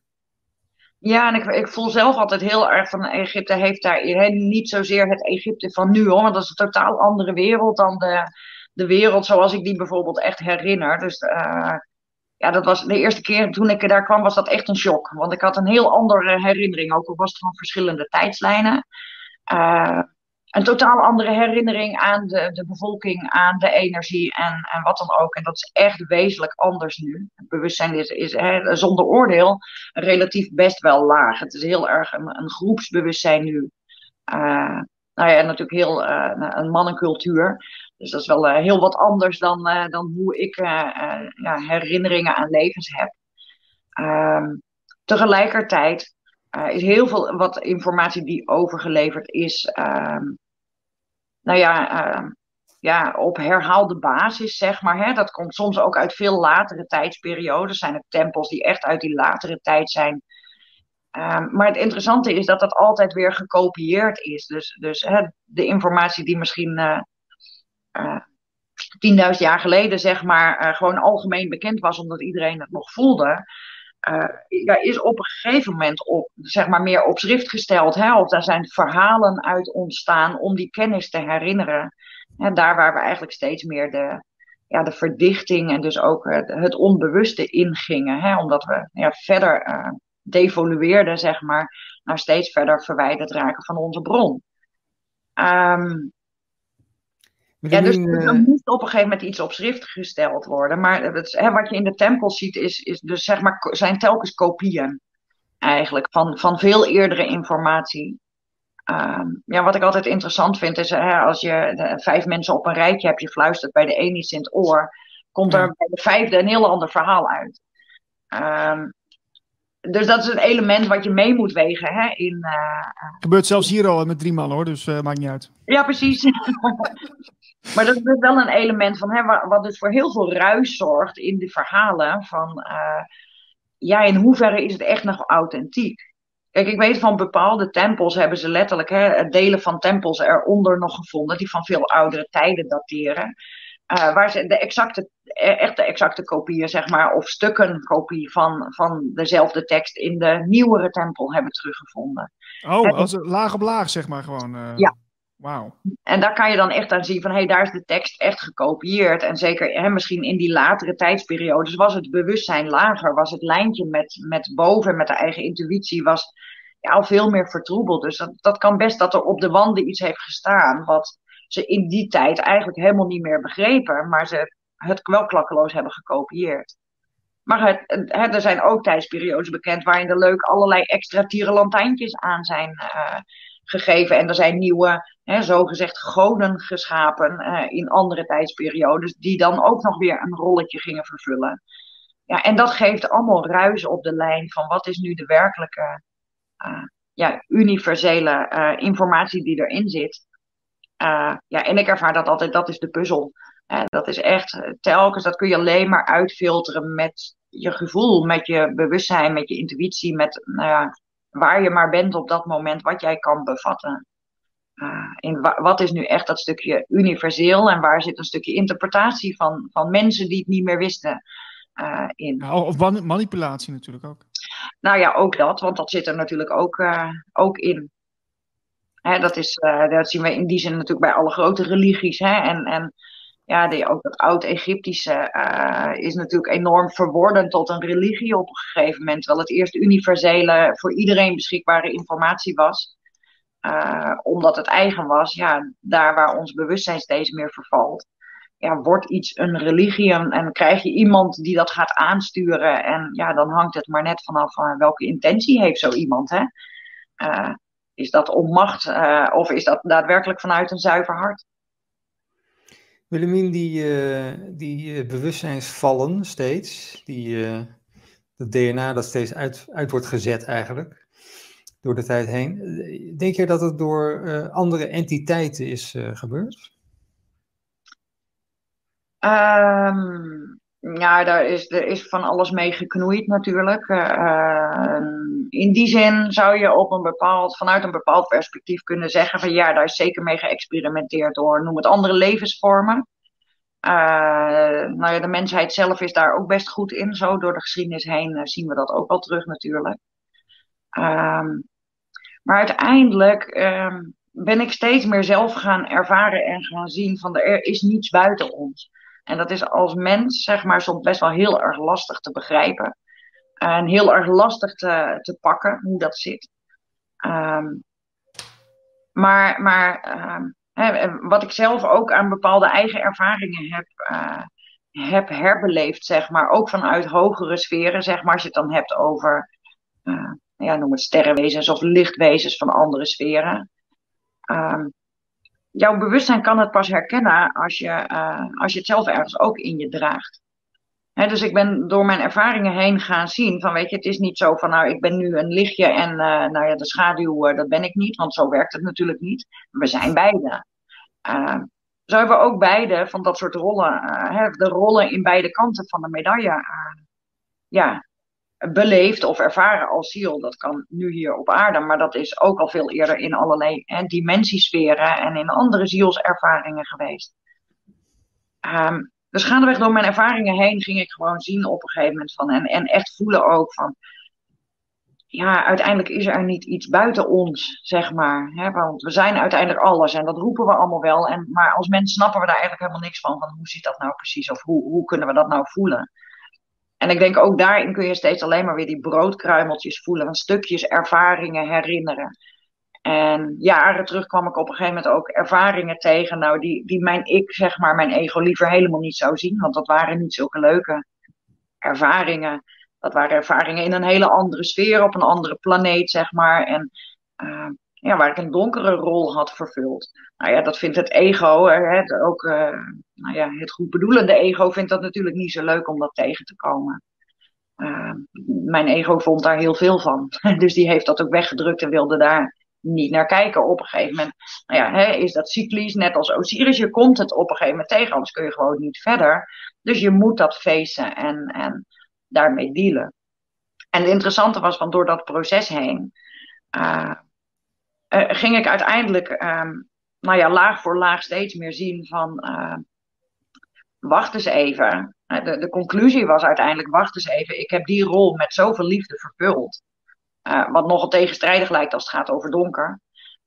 Maar dat was echt wat ik ervoer. Dat was met zoveel passie en met zoveel drijfkracht en met zoveel, ja, toch liefde in die zin, ja, een rol neergezet. Als dat ik het herken als waarin ik nu een rol neerzet, zeg maar als ziel, en, en met mijn passie leef.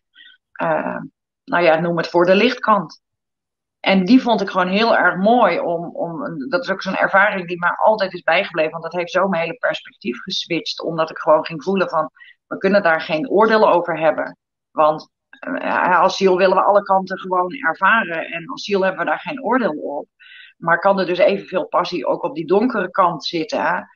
Uh, dan op die lichtkant. Want het is uiteindelijk, komt dat voort uit onze bron.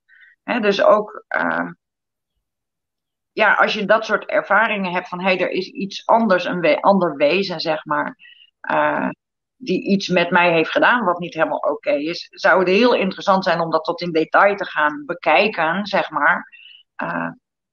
Omdat ik letterlijk hè, ook levens daarin ben tegengekomen, van waarin we, uh, nou ja, als ziel, zeg maar, in twee incarnaties kunnen zijn tegelijkertijd, waarbij dus een ander incarnatiedeel van jou is wat een donkere rol vertolkt. Uh, en jij bijvoorbeeld de lichtrol. Uh, en, en dat je daarin ondermijning ervaart. Hè? Bijvoorbeeld, er wordt een lijntje doorgeknipt of je krijgt een implantaat. Of er, hè, er gebeurt iets waardoor jouw bewustzijn naar beneden gaat. Uh, ja, het zou heel erg goed kunnen dat dat een eigen wezensdeel is. Maar dat herkennen we niet meer omdat we zo afgescheiden zijn geraakt.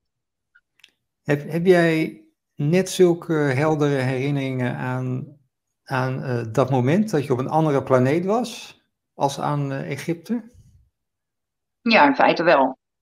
Dat, dat kan. Uh, hè, dat zijn momentopnames, hè? Dat, dat ineens dat je in zo'n ervaring zit. Ik bedoel, dat heb ik uh, ja, ja, wel geregeld gehad. Maar het is niet dat ik dat doorlopend heb hoor. Gelukkig, want dan kun je niet meer functioneren hier. Uh, maar ja, het werkt eigenlijk bijna hetzelfde als dat je een herinnering hebt, ook als binnen dit leven. Ja. En, en hè, bij elke herinnering ook die we maken als, hè, in het nu, uh, ja, daar kleven bepaalde emoties aan, er kleven bepaalde gevoelens aan, er kleeft een bepaalde indruk of een sfeer aan. En ja, dat, dat, uh, ja, dat werkt eigenlijk hetzelfde. En dat, dat komt ook ons menselijk brein en ons menselijk energiesysteem, maakt die vertaalslag. En die maakt eigenlijk geen onderscheid in, ja, is iets hier op aarde gebeurd of is iets ergens anders gebeurd? Want die vertaalslag is toch dat het met ja, gevoel, met beelden, met een weten, met uh, ja, een sensatie of een sfeer daaromheen. Uh, ja, het plaatje maakt zodat jij als mens kan verstaan, oh, daar gaat het om. En dat kan best zijn dat dat in die hoge sfeer een andere entourage was hoor, maar ons brein maakt er iets van wat we kunnen verstaan. Ja, Willemien, heb je ook wel eens gehad dat je, dat je een, een, levendige herinnering had aan een bepaalde tijd uh, of op een andere planeet, waarin je dus uh, ja, ja, je zou het een gevoel kunnen noemen of een, een sensatie had die wij op aarde niet kennen?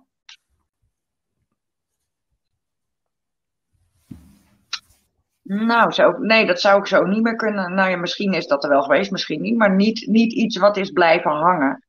Uh, ik vraag me ook in die zin af hoeverre dat zo uh, kunnen altijd hier als mensen, mensen bewustzijn vertaalslag, ons brein, onze bewustzijn zoekt naar associatie, wat we in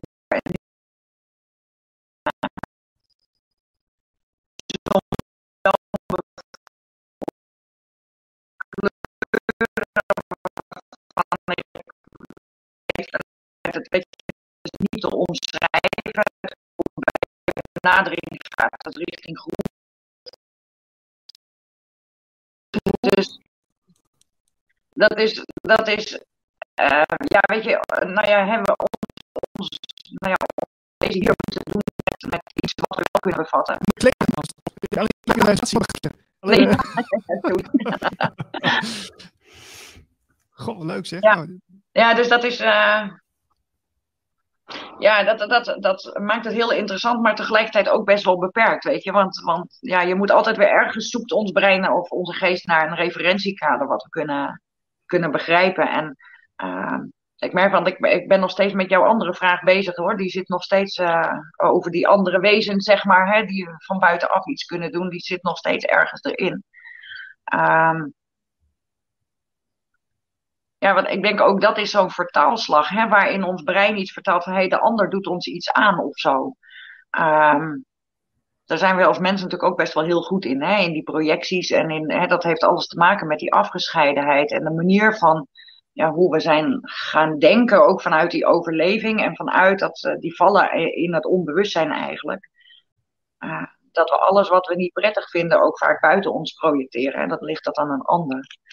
Um, maar ja, ook daarin zit natuurlijk, hè, daar zitten ervaringen in die uh, ja, ook weer een vertaalslag vragen uh, van ons brein met een referentiekader wat we kennen. Ja. Ik wil, ik wil even naar iets anders toe, want we hebben het over Egypte gehad. Um, ja, ik, dat is toch iets wat uh, bij mij wel uh, fascineert. De bouw van de piramides. Ja, ja. Uh, wat, wat, wat, wat denk je daarvan? Want de, wat het oude idee is van, er zijn heel veel slaven geweest, die gingen steentje voor steentje gingen die piramides bouwen. Nou, dat is inmiddels wel voor de meeste mensen wel duidelijk dat het gewoon bullshit is. Uh, hoe zit het dan wel? Um, ja, dat is een hele interessante. Um, eerlijk gezegd durf ik daar ook niet een, een exact antwoord op te geven. Want um, ik, weet, ik weet het ook niet exact. Ik weet, uh, weet je, kijk, ik heb in het verleden veel gelezen om natuurlijk gewoon veel, uh, nou ja, ook algemene kennis uh, tot me te nemen. Ik merk ook daarin dat de archeologie natuurlijk heel vaak uh, toch wel een beetje de plank mislaat, hoe goed bedoeld dan ook, hè, naar, aanleiding van alles wat ze um, onderzoeken.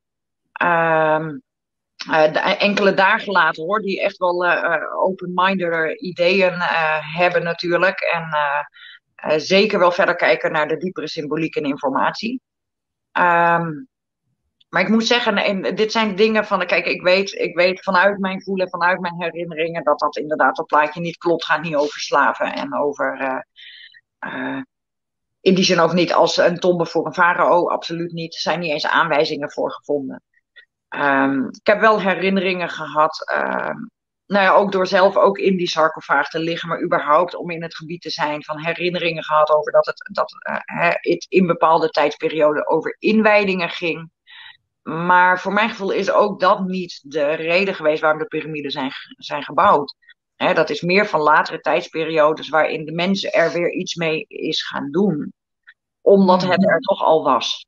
Dus dat was ook een periode zeg maar, waarin het bewustzijn eigenlijk al meer, nog wel een stukje meer open stond misschien dan nu, maar uh, wel ook al in verval uh, een stuk was. Hè, en de oorspronkelijke functies misschien niet meer volledig kende. Um, ja, wat, ik, wat ik zelf altijd heel erg voel, uh, is dat het, ge, het is een gekoppeld netwerk is. Er zit ook een enorm gangenstelsel onder dat Giza-plateau. Uh, wat alle, allerhande, uh, ja, niet alleen piramides, maar ook krachtpunten met elkaar verbindt. Um, dat is ook verbonden met de Nijl, toch? Heel erg destijds. Ja. De Nijl lag toch op, veel dichterbij, waardoor het ook veel meer met water te maken heeft. Ja, klopt. En, en dat hele tunnelsysteem schijnt ook voor water te zijn uh, geweest. Hè? En dat, uh, ja, dus om het water echt door al die, uh, ja, al die gangen en dus door eigenlijk dat hele gebied heen te kunnen transporteren. Nou, dat zal een functie hebben gehad. En water is, is een makkelijke drager van, van energie en een makkelijke geleider. Um, maar goed, ja, ik weet ook dat er theorieën zijn dat dat als een soort van krachtcentrale, hè, heel aards gezien ook als krachtcentrales is, uh, ja, is bedoeld. En ook daar kan ik me enigszins wel iets in vinden. Hè? Want het zal niet alleen een geestelijke of een energetische functie hebben gehad. Kijk, het staat wel op allerlei krachtplaatsen en krachtpunten uh, gesitueerd. Hè? Dat is, echt, het staat echt niet voor niets op deze manier ja, opgebouwd eigenlijk. Uh, voor, voor mijn gevoel resoneert dat ook weer precies met allerlei rasters, hè, of, of leilijnen, krachtplaatsen, verbindingen die er uh, niet alleen binnen Egypte, maar zeker ook uh, wereldwijd zijn. Um, ja, eerlijk gezegd is het niet gebied waar ik me heel specifiek op richt. Van wat is nou waar of wat is nou, hoe zit het nou en wie geloof ik en welke onderzoeker zegt dat. Eh, ik ben eigenlijk altijd heel erg meer, ja, noem het intuïtief geleid door mijn gevoel, ben ik uh, ja, informatiebrokjes aan het verzamelen. En natuurlijk ben ik daar vaak geweest. Natuurlijk heb ik mijn herinneringen en mijn ervaringen daarop gedaan. Maar ik besef ook altijd weer, dat is weer een momentopname. Het is een klein stukje van, van ja, herinneringen uit mijn zielslijn. Uh, ja, die ook vertekend qua beeld kunnen zijn. Hè? En ik, ik voel me niet een researcher die gaat, gaat graven in hoe zit dat allemaal precies. Ik, ik graaf alleen in mezelf in die zin, hè, in mijn zielslijn van ja, welke stukjes kom ik tegen en wat kan ik ermee uh, om, om zeg maar nu te groeien, om nu weer ja, die kennis terug te halen, om daar nu iets goeds mee te doen. Uh, dus ja, dat klinkt een beetje als dat is meer in eigen belang. Dat, dat is natuurlijk niet helemaal waar. Um, maar dat is niet zozeer uh, gericht zeg maar, op uh, ja, hoe zit dat nou historisch gezien. Ja, okay. Ik bestudeer ook wel, hè, natuurlijk heb ik heel veel oude teksten bestudeerd. Ik bestudeer, el, bestudeer elke tempelwand, uh, alles wat ik maar tegenkom, maar alleen dat waar ik naar aangetrokken word. Hè, waar ja. ik dus op dat moment iets ja, uit te halen of uit te herinneren heb. Ja, nu, je vertelde dus over die stukjes hè, die, die, die, die je dan ja, als het ware weer um, herinnert, die, die je bij elkaar schraapt en, en, ja, dat voor, waardoor meer helderheid komt voor jou. Maar uh, uh, hoe kunnen wij als mensen uh, dat nou herkennen, die stukjes? Hoe, hoe, komen die door? Op wat voor verschillende manieren kunnen wij, kan ik herkennen van hé, hey, dat is een stukje van misschien uit een andere tijd of een ander moment? Kun, kun je daar een beetje wat, wat, wat ja, advies in geven of zo? Of, of... Ja, dat is heel. Ehm, ja, dat is, het is heel erg luisteren naar je gevoel eigenlijk. Hè? Luisteren naar je intuïtie. En ja, voor sommige mensen is dat makkelijker dan voor anderen. Um, want want hè, ons, ons hoofd is natuurlijk ook zo geprogrammeerd dat dat er altijd overheen gaat. Op het moment dat wij een ingeving krijgen of even een zo'n zo'n helder inzicht krijgen. Ja, dan is het maar zo dat dat hoofd er weer wat van vindt of het wegduwt. Zeker als het uh, ja, inhaakt of tegen ingaat in wat wij geleerd hebben of wat we kennen en, en uh, al, ja, altijd geloofd hebben, zeg maar. dus ik denk dat het de kunst is om toch te letten op die subtiele signalen die jij krijgt. Want we hebben allemaal dat weten, we hebben allemaal dat voelen, we hebben allemaal die, die intuïtie die ons kan voorzien van die informatie.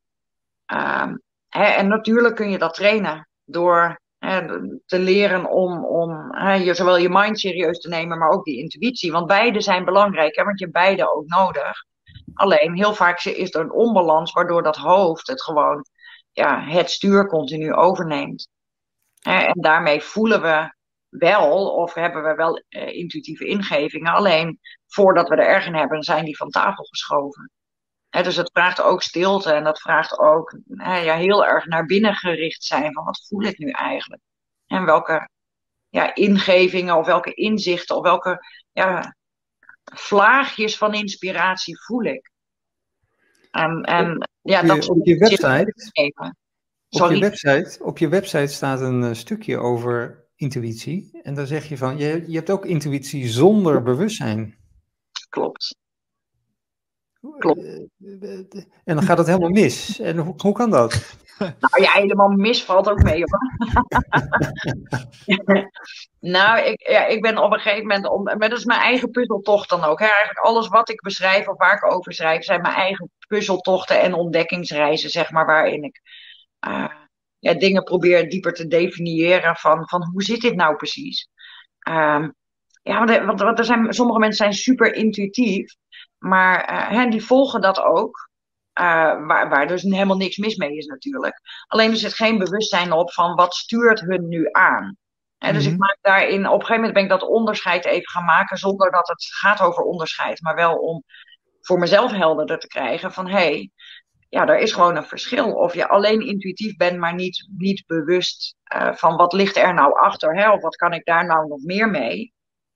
Uh, dan is het gewoon een stukje stuur uh, door je leven heen. Of wat gebeurt er nou als je heel hè, je bewustzijn ook verder ontwikkelt. Of ook heel bewust bent van, uh, van waaruit komt zo'n ingeving, van waaruit komt zo'n intuïtieve uh, ja, informatiestroom hè, of een idee ineens.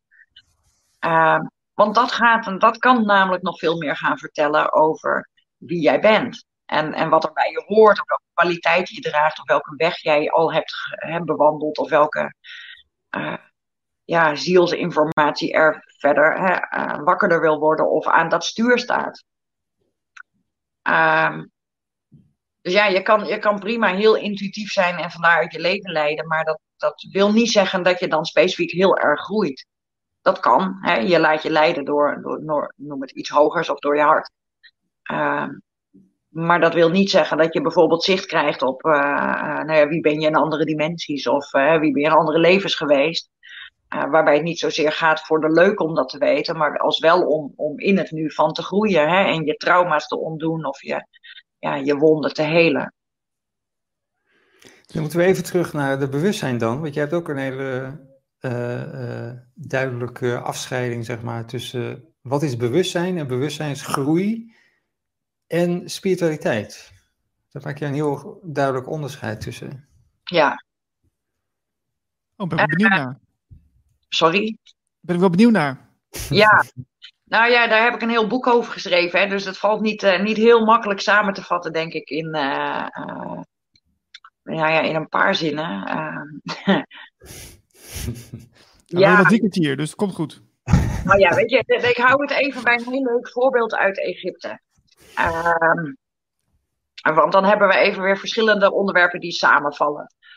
Um, ja, ik ben natuurlijk heel veel in die tempels in Egypte geweest. En er komen natuurlijk, uh, ik kom op heel veel plaatsen waar geen toeristen komen. Maar ik kom natuurlijk ook op plaatsen waar veel toeristen komen. Um, nou, dat, dat onderscheid tussen de gewone, noem het even, standaard toerist of de, noem het, spirituele toerist, die natuurlijk veel daar naartoe trekt. Dat is heel duidelijk te zien. De, meer spirituele, uh, groeigerichte kant. Um, zonder oordeel overigens, hè, want ik begrijp ook waar het, waar het wegkomt, zeg maar. Maar die kleedt zich vaak anders, die gedraagt zich vaak anders. En, um, het, het, leuke is, in Egypte wordt altijd alles uitvergroot. En juist omdat er ook veel toerisme uit andere landen komt, uh, zag ik dit stuk altijd ook heel uitvergroot. Van dat er echt spirituele groepen doorheen trokken.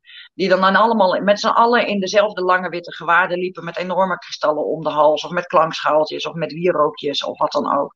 Dus dat is even heel zwart-wit toegespitst. Van, hè, waar heel veel mensen zich natuurlijk wel mee bezighouden. Maar wat normaal gesproken achter meer de gesloten deuren gebeurt.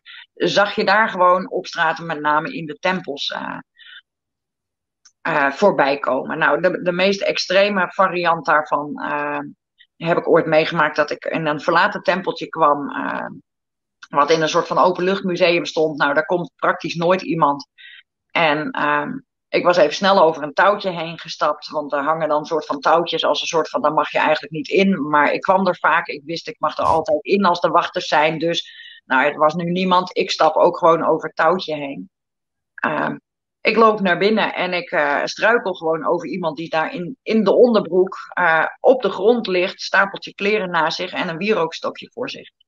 En dat is even een heel extreem voorbeeld dat ik echt zo voelde van ja, maar dit is dus gewoon niet. Het voelde voor mij als ontheiliging van de tempel, terwijl zijn beleving wellicht totaal anders zou zijn geweest. Hè? Dat het een soort van heilig ritueel misschien voor de tempel was. Maar uh, ja, mijn kijk is daar dan toch wel heel anders op. Ik ben een heel stuk nuchterder dan dat. Dat ik denk, ja, weet je, voor de tempel maakt het niet uit of jij wel of geen kleren aan hebt. Of dat jij uh, voor een krachtplaats maakt het niet uit of je wel of geen wierookje bij je hebt. Uh, het feit dat jij er bent en contact maakt, dat is waar het over gaat. Hè, of dat jij contact met jezelf maakt. Uh, misschien nog wel belangrijker dan de plaats. Want de plaats helpt je alleen maar om, uh, ja, om makkelijker in contact te komen met jezelf. Want dat is eigenlijk waar de krachtplaatsen heel simpel gezegd uh, in, in mee kunnen werken. Uh, nou ja, goed, ik heb veel van dat soort voorbeelden gezien. Natuurlijk uiteindelijk uit eigen praktijk ook. Ehm, dat, ik, dat ik echt dat onderscheid ben gaan maken van hè, dat het, uh, heel veel van spirituele groei gerelateerde dingen zijn maniertjes. En zonder, uh, zonder oordeel en met alle respect, wat ik begrijp het, want we hebben opstapjes nodig. Hè? Als jij ja, altijd in de red race hebt geleefd van hè, wat we nu de maatschappij noemen, en jij begint opener te gaan, je gaat op zoek naar jezelf, hebben we handvaartjes nodig om te groeien. Dus dat kan betekenen dat je bepaalde technieken gaat leren of dat je bepaalde gedragingen aan gaat wenden. Door bijvoorbeeld met zo'n wierokje op de grond te gaan liggen. Hè, dat kan een uitdrukkingsvorm zijn. Omdat dat jouw manier is uh, waarmee je eigenlijk naar je eigen bewustzijn toe aangeeft. Oké, nu ga ik contact maken met mezelf. Hè, of met een plek of met een andere energie. En, dus, en daar is niets mis mee. Uh, Totdat je ergens kan blijven hangen in de maniertjes. En dus eigenlijk hè, niet meer verder, niet werkelijk verder groeit als bewustzijn. Um, maar ja, groeit in spiritueel ego, wat, wat je dan veel ziet gebeuren. Uh, van hé, mijn maniertje is beter dan die van jou. Of uh, even heel zwart-wit neergezet. Dan gaat het niet meer over werkelijk bewustzijn. Hè, bewustzijn uh, mijn bewustzijn heeft, heeft me steeds meer laten voelen van het leuke was van hè, de, in de Egyptische tempels is het simpelweg verboden om te mediteren. Ik, ben, ik heb dat altijd toegejuicht. Ik ben er heel blij mee. Omdat ik juist zag dat, dat nou ja, de kliek zeg maar even die, uh, die het juist van de maniertjes moest hebben, het ook een beetje verpesten. Uh, nou ja, voor de gewone toeristen, maar ook voor hè, de, de cultuur. Weet je, de cultuur daar snapt daar helemaal niets van. Uh, en ik vind, je moet daar respect voor hebben, ook voor de cultuur die er nu leeft. Daar kan je iets van vinden, je kan daar mee door één deur of niet. Maar daar heb je wel mee te doen als je daar bent. Ja, uh, maar even, even Willemine, als je dus, je hebt, je hebt het over maniertjes, dus als je dus, dus steeds weer in staat bent om nieuwe maniertjes uit te vinden, of, of ehm, ehm, hoe zou ik zeggen, um, ja, tot, tot bewustzijnsverruiming op, uh, kan komen op, op, op, verschillende manieren. Dat betekent dus dat je uh, groeit. Nou ja, als je, als je inderdaad merkt dat je je stappen zet, weet je, dan zijn maniertjes een prima, uh, prima weg. Hè? En ik denk ook, die hebben we allemaal als eerste opstap nodig. We hebben even handvaartjes in zo'n nieuwe wereld binnen jezelf nodig. Um, maar ja, goed, ja, als je daarin blijft hangen, dus ergens hè, daar weer nieuwe comfortzone in vindt, uh, zet je dus op een gegeven moment misschien werkelijk geen stappen meer. Hè? Tenminste, ik heb daar veel voorbeelden wel van gezien in de loop der tijd. En dat is jammer. Want, want uh, ja, uiteindelijk denk ik het, het hele bewustwordingsproces vraagt telkens weer uit de comfortzone komen. Ook als we in een nieuwe comfortzone zijn gestapt, vraagt het weer om, durf ik daar weer uit te stappen? Durf ik weer nog weer even verder te kijken? Durf ik mezelf daar ook weer in te confronteren om... Uh, nou ja, ook in, in hè, dan noem het ook weer dat veld van niet weten te stappen van waar, wat er dan komt. En dat kan soms juist door maniertjes of aangeleerde technieken los te laten.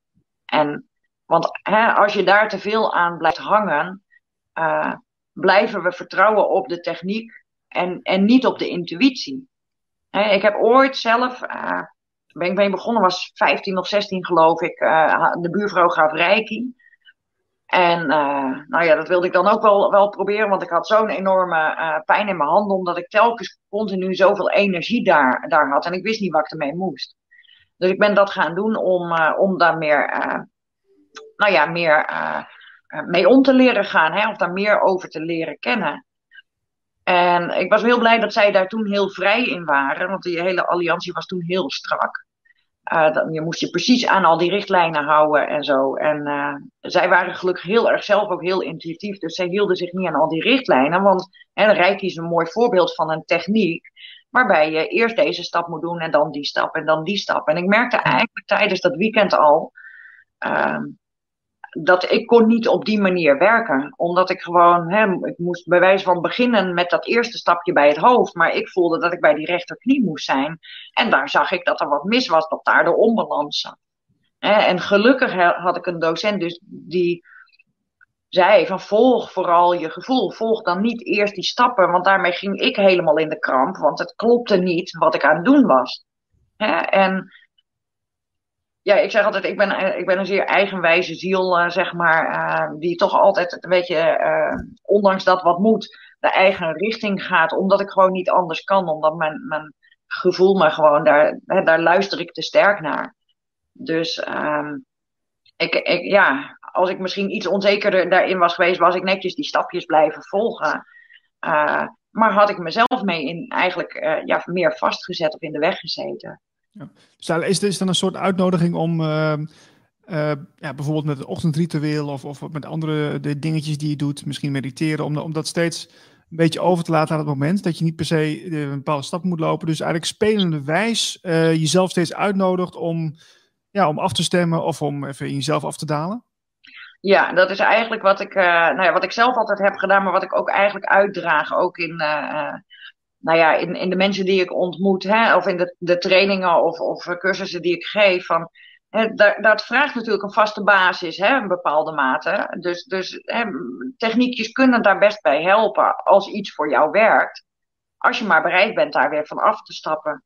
Maar ik denk zeker dat die kracht van herhaling door, nou, als jij het prettig vindt om dat elke ochtend bewijs van iets te doen, uh, dat, dat is toch een, vaste structuur. Maar daarbinnen telkens weer van wat is er nu belangrijk? Hè? Wat wil er nu gevoeld worden? Wat wil er nu zijn? Of wat, wat, wat kan ik nu doen om blijer of vrijer te worden? Hè? Uh, dus, dus dat dat niet helemaal ingekleurd is met, oh, ik doe het altijd zo, dus dan blijf ik het zo doen. Want daar sluipt gewoon het, ja, het oude patroon er va vaak weer in. Van, nou ja, dan zitten we in de houvast en dus in een comfortzone. En ja, ik leef zelf altijd heel erg, en dat komt echt van binnenuit. Dat is niet dat, ik dat aangeleerd heb, dat is gewoon blijkbaar wie ik ben. Van telkens vanuit dat nu, wat is er nu belangrijk? Wat wil er nu zijn? Wat dient zich nu aan? Welke kant ga ik nu op?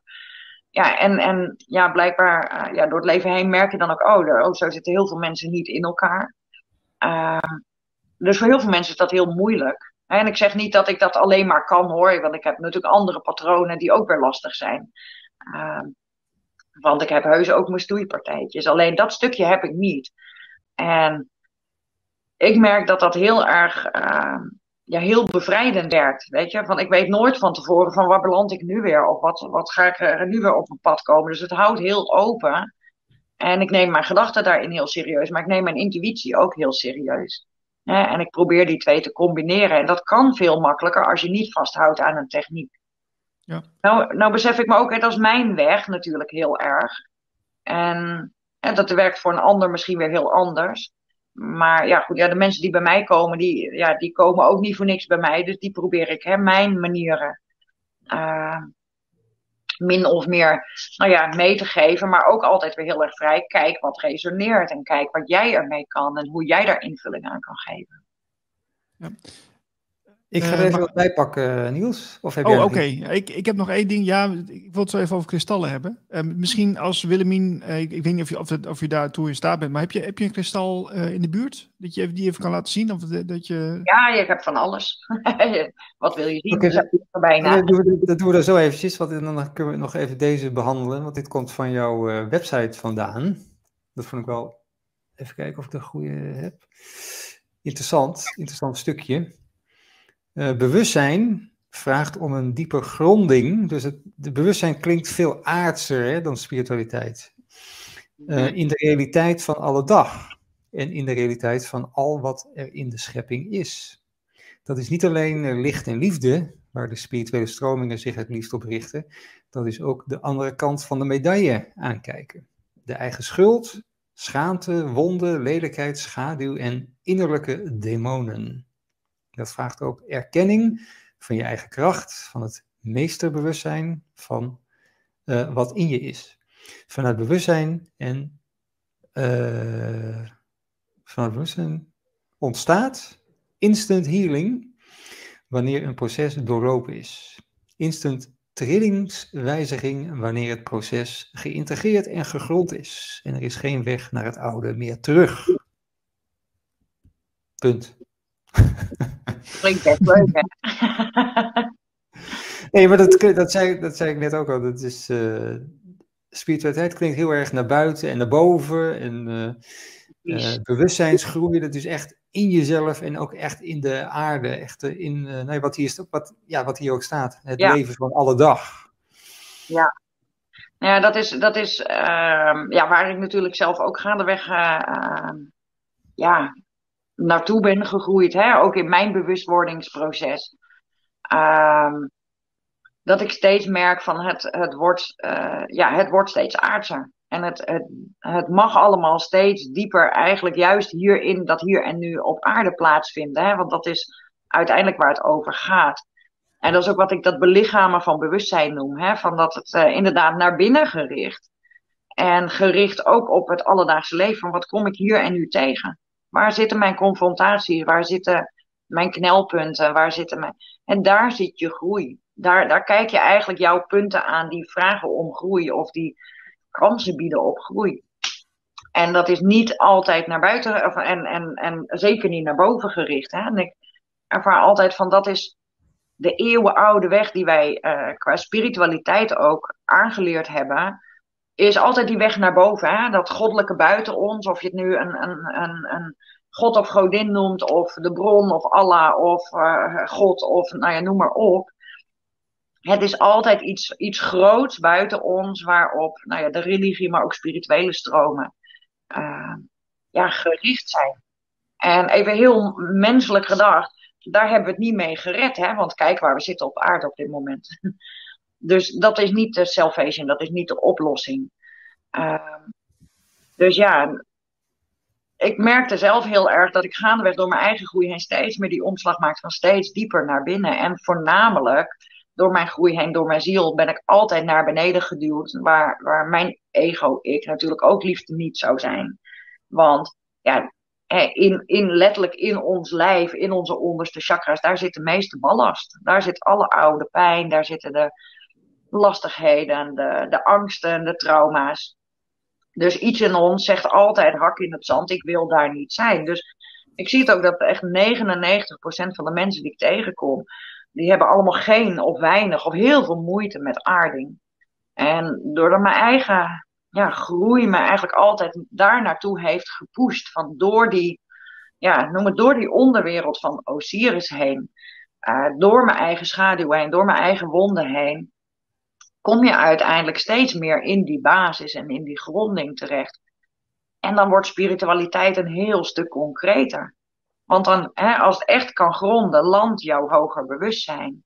Dus ik ben ook steeds meer gaan zien van hè, daar waar ons basischakra verder open kan gaan, of liever nog als we nog dieper die aarde in kunnen, des te hoger gaat die, die verbinding naar boven toe open. En op een concretere manier.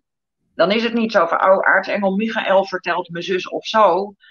Waarbij je denkt, ja, maar ja, in het dagelijks leven met, uh, met de problemen met mijn werkgever, uh, ja, een mooie boodschap, maar daar heb ik niks aan. Uh, Hè? Ik bedoel, nou ja, dat, dat, weet je, dan blijft die kloof weer bestaan. Hè? En ik merkte gewoon door mijn eigen groei heen steeds meer ook zo van, ja, wow, hoe dieper ik in die basis kom, hoe eng of hoe wiebelig soms ook. Hè?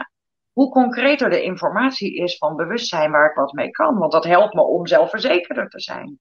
Of dat helpt me om zichtbaar te worden of om me uit te spreken. Ja, ik eh, eh, eh, hoe lukt het jou om, dat, om dat, ehm, die verbinding ook door de dag heen vast te houden? Heb je daar nog tips voor of, of, of Ja, het vraagt een soort van commitment aan jezelf als allereerste. Hè? Dat, dat, vraagt een soort van bereidheid dat je het ook echt ja, moet willen. Klinkt dan weer zo moeten, zo, zo bedoel ik het natuurlijk niet. Maar ja, wat, wat ik zelf heel geregeld doe en, en mezelf ook eigen heb gemaakt, waardoor het nu steeds minder hoeft. Maar wat ik, wat ik mensen ook meestal aanraad is, neem korte momentjes voor jezelf. Je hoeft niet een uur te mediteren. Ja, als je dat lekker vindt, als dat helpt, is prima.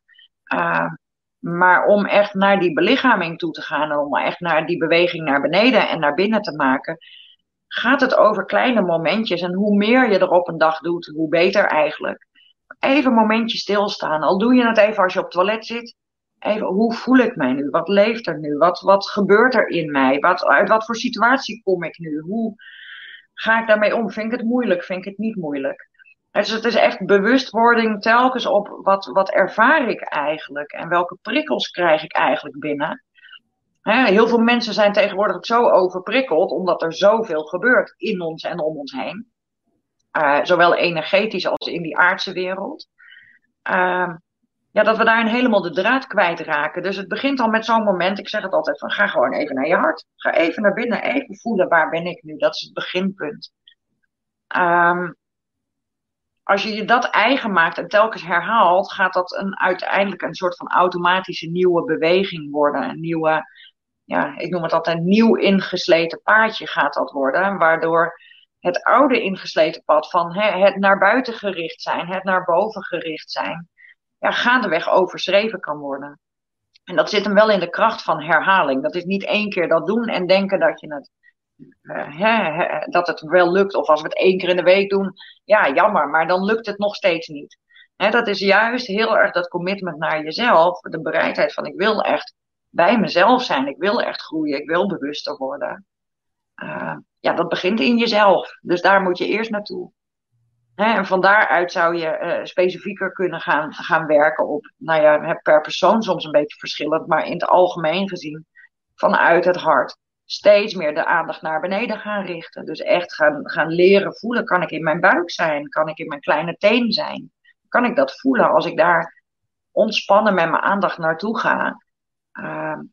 En waar je aandacht naartoe gaat, daar volgt je energie, daar volgt ook je hoger bewustzijn. Alleen dat kost soms wel even tijd. En dat kost soms ook tijd van, ja, dan kom je in je knie en dan zit daar misschien wel heel veel spanning. Dus lukt het niet om verder naar beneden te gaan dus ook dat is een weg wat weer ja, oefening kost. En, en, en, en herhaling en gewoon ook doorzettingsvermogen. Want we gaan, hoe meer we ons daarop richten om naar beneden te gaan, um, ja, hoe meer ellende we ook even gaan tegenkomen. Hè? Want alles wat we nog niet hebben willen zien of niet durven zien, zit in, ook in die onderste chakra's uh, opgeslagen. En op het moment dat we daar verbinding mee maken, omdat we gaan zakken in ons lijf en in onze energie, ja, dan kom je wel daarmee in aanraking. dus ook dat vergelijk ik weer met als die weg van Osiris. Je gaat, je gaat dieper je eigen onbewuste binnen, dus je komt je demonen tegen die er nog zitten. Ja. Ik wil even met jou naar de kristallen. Ja. Jij hebt er eh, een aantal in je omgeving staan. Uh, kun je er eens even eentje bij pakken? Ja, ik pak even iets wat hier zo pal naast me ligt. Het is een uh, geslepen bergkristal. Oké. En uh, ja, even voor de leek, hè. Ik, ben, ik ben hier zelf niet zo in thuis, maar wat, wat, uh, wat, wat kun je daarmee? Oh, van alles. Hele leuk. um, ja, wat kun je daarmee? Ja, ik, ik, um, elk, net als eigenlijk elk voorwerp en, en alles wat hier op aarde is, draagt alles een bepaalde uh, energie, een bepaalde trilling.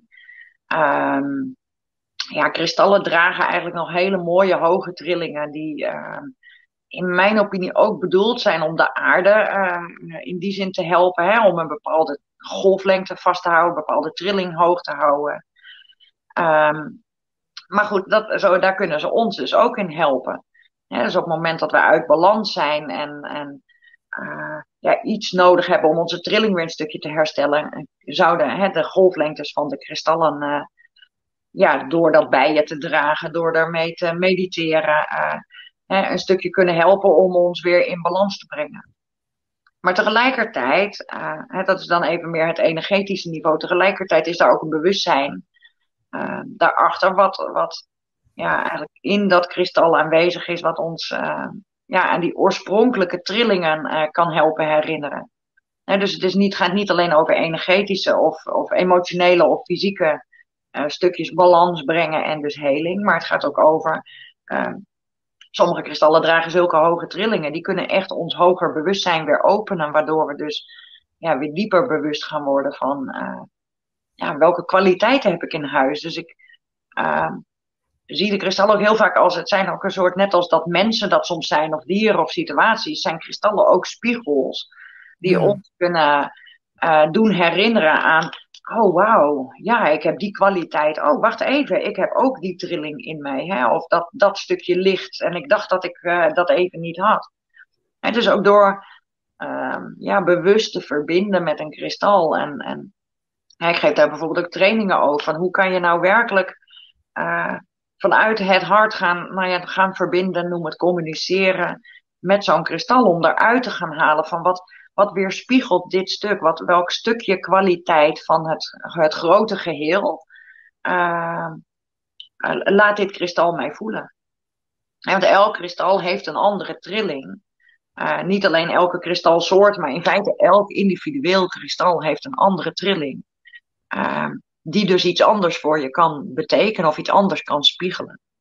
En ik, ik vergelijk dat in de simpelheid eigenlijk altijd met ons als mensen wij behoren als mensheid allemaal tot een collectief menselijk bewustzijn.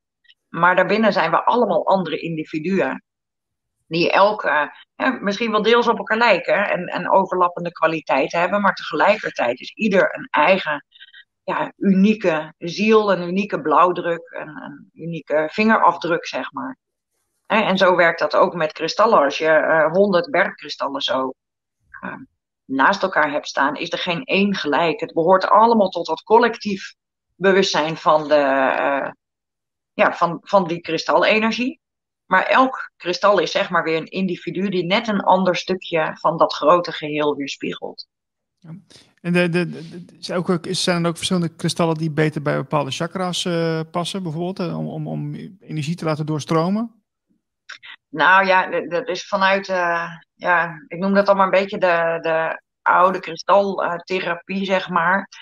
Um, ja, zijn er heel veel lijstjes hè, van dat kristal hoort bij dat chakra. En, uh, maar dat is weer een soort van gestandaardiseerd uh, verhaal eigenlijk, wat een opstapje weer is. Wat, wat prima kan werken als je nieuw daarin bent.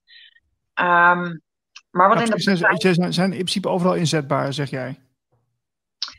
Nou ja, ja en nee. Want sommige kristallen uh, zou ik niet op bepaalde chakras leggen, weet je, want dan kan het gewoon heel heftig zijn of heel erg ook alweer verstorend werken of uit balans brengen.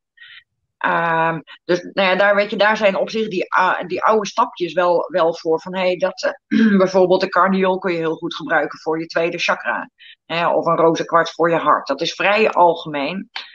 Um, Terwijl als je weer hem meer lekker je eigen wijze intuïtieve weg gaat, um, je wellicht, hè, als je durft te luisteren naar die intuïtie, of hele andere kristallen uit zou komen per chakra. Omdat je het dan gaat afstemmen op wat heeft deze persoon nodig hè, voor dat chakra of voor dat chakra. Dus ja, je, kan, je zou kunnen werken met die standaard uh, uh, kristallen, maar ja, dat kan, kan iets positiefs voor je doen, maar het kan ook verstorend werken. Hè, als je uh, ja, als je, je in je basischakra bijvoorbeeld uh, uh, nog best wel veel issues hebt zitten, of je vindt het heel moeilijk om daar te zijn, en je legt daar bijvoorbeeld een zwarte tourmalijn op, noem maar wat, sommige st standaardlijstjes zeggen dat. ja, zou ik niet aanraden, weet je, want dat is heel heftig, dat is heel confronterend. Want dan word je in één klap eigenlijk naar je, naar je basischakra, dus dwars in je pijn getrokken. Als je gevoelig bent, ja, dan is dat best wel heel erg schrikken. En dat is vaak niet, hè, ik vind het niet een liefdevolle weg. Uh, om dat op die manier te doen. Dus ik, ik pleit altijd heel erg over hè, ook weer zelf voelen. Wat voelt kloppend voor, hè, voor jezelf? Welke, en, en, en soms, uh, soms voel je je aangetrokken tot een kristal en weet je helemaal niet bij welk chakra die hoort. Nou, maakt er ook niet uit. Als jij maar hè, die aantrekkingskracht voelt. En los van of die in een lijstje staat of niet. Hè, dus het komt er heel erg neer op intuïtie volgen en, en want vanuit die intuïtie voelen we die trilling en weten we welke trilling uh, voor ons geschikt is en welke niet. Marlijn, heb jij ook een, uh, een kristal thuis of, of uh, stenen misschien? ja, maar ik weet dus niet wat ik ermee moet. Want ik heb al inderdaad steentjes en oh, er, lig, er, liggen hier een paar. dit is volgens mij zon, ja, hoe heet het ook weer? Zonnesteen, ja. Ja. Uh, ja, dit. Ik heb geen idee wat het is. Ik zie het niet heel goed. Ik denk, uh, is het iets lichtgroenigs? Nee, hij is, hij is helemaal uh, transparant. Oh, dan is het bergkristal. En ik heb wat andere stenen, maar ik weet dus niet zo goed wat ik er nou mee moet. Nou, wat, ik vind het wel leuk staan. Wat heel interessant kan zijn, is um, hè, wat ik net zei, neem, eens zo'n momentje even voor jezelf. Hoef je echt niet uitgebreid voor te, voor te mediteren, maar gewoon even zo'n momentje dat je eens even verbindt met je hier en nu.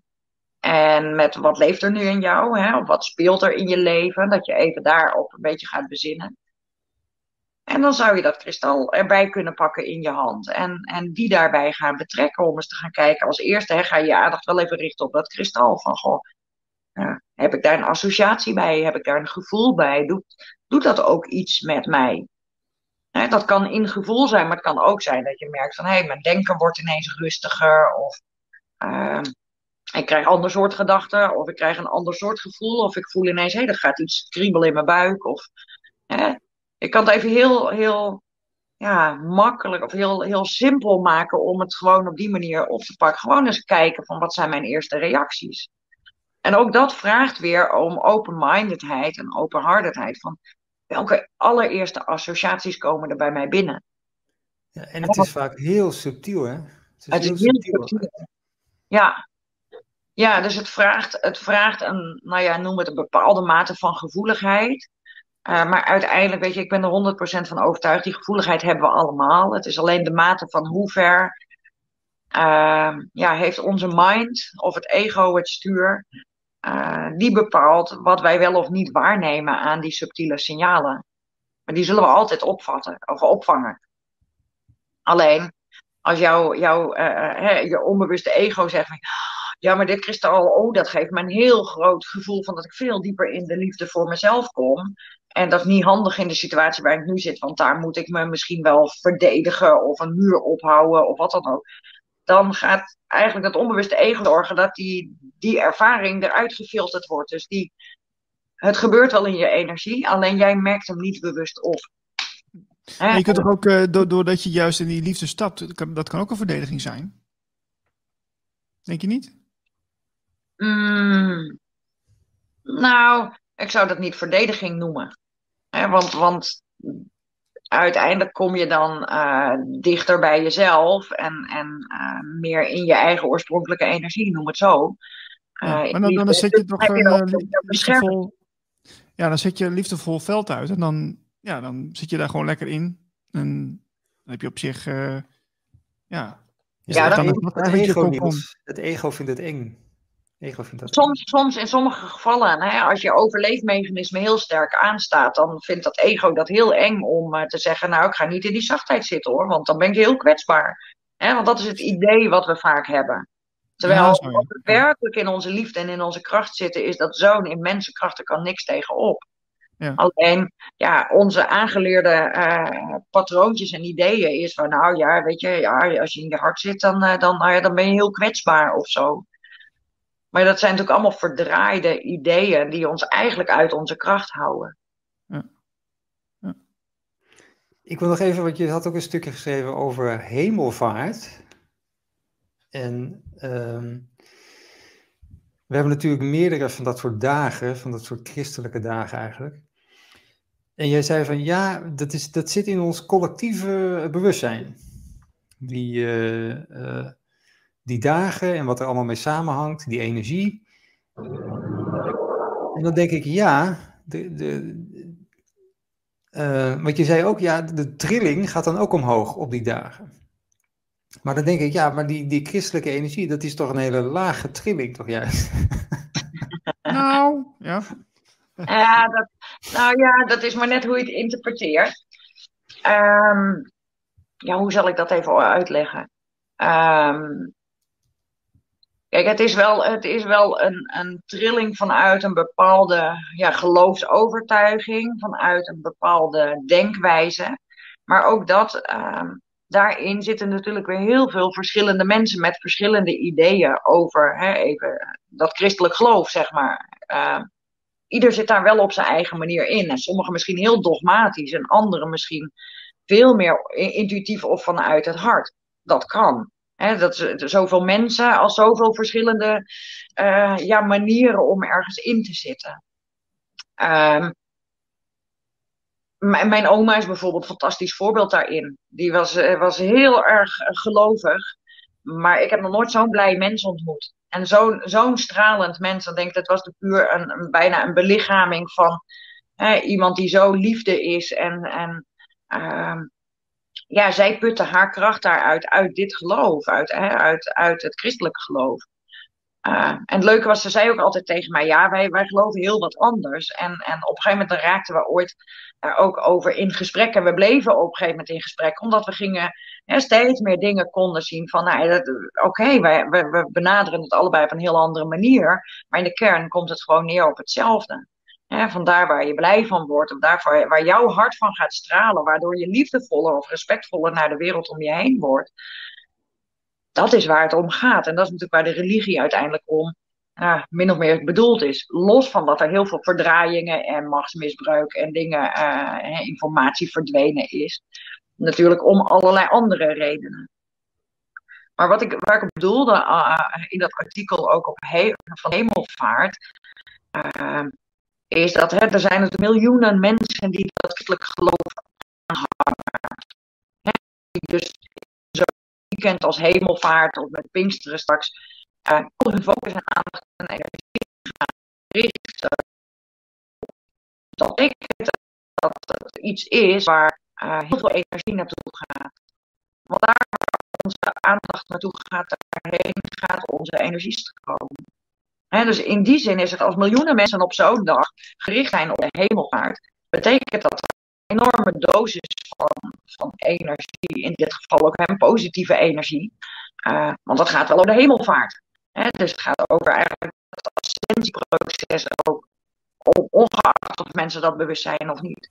Uh, dat geeft een enorme dosis aan eigenlijk verhoogde energie, omdat collectief alle ogen daarop gericht zijn.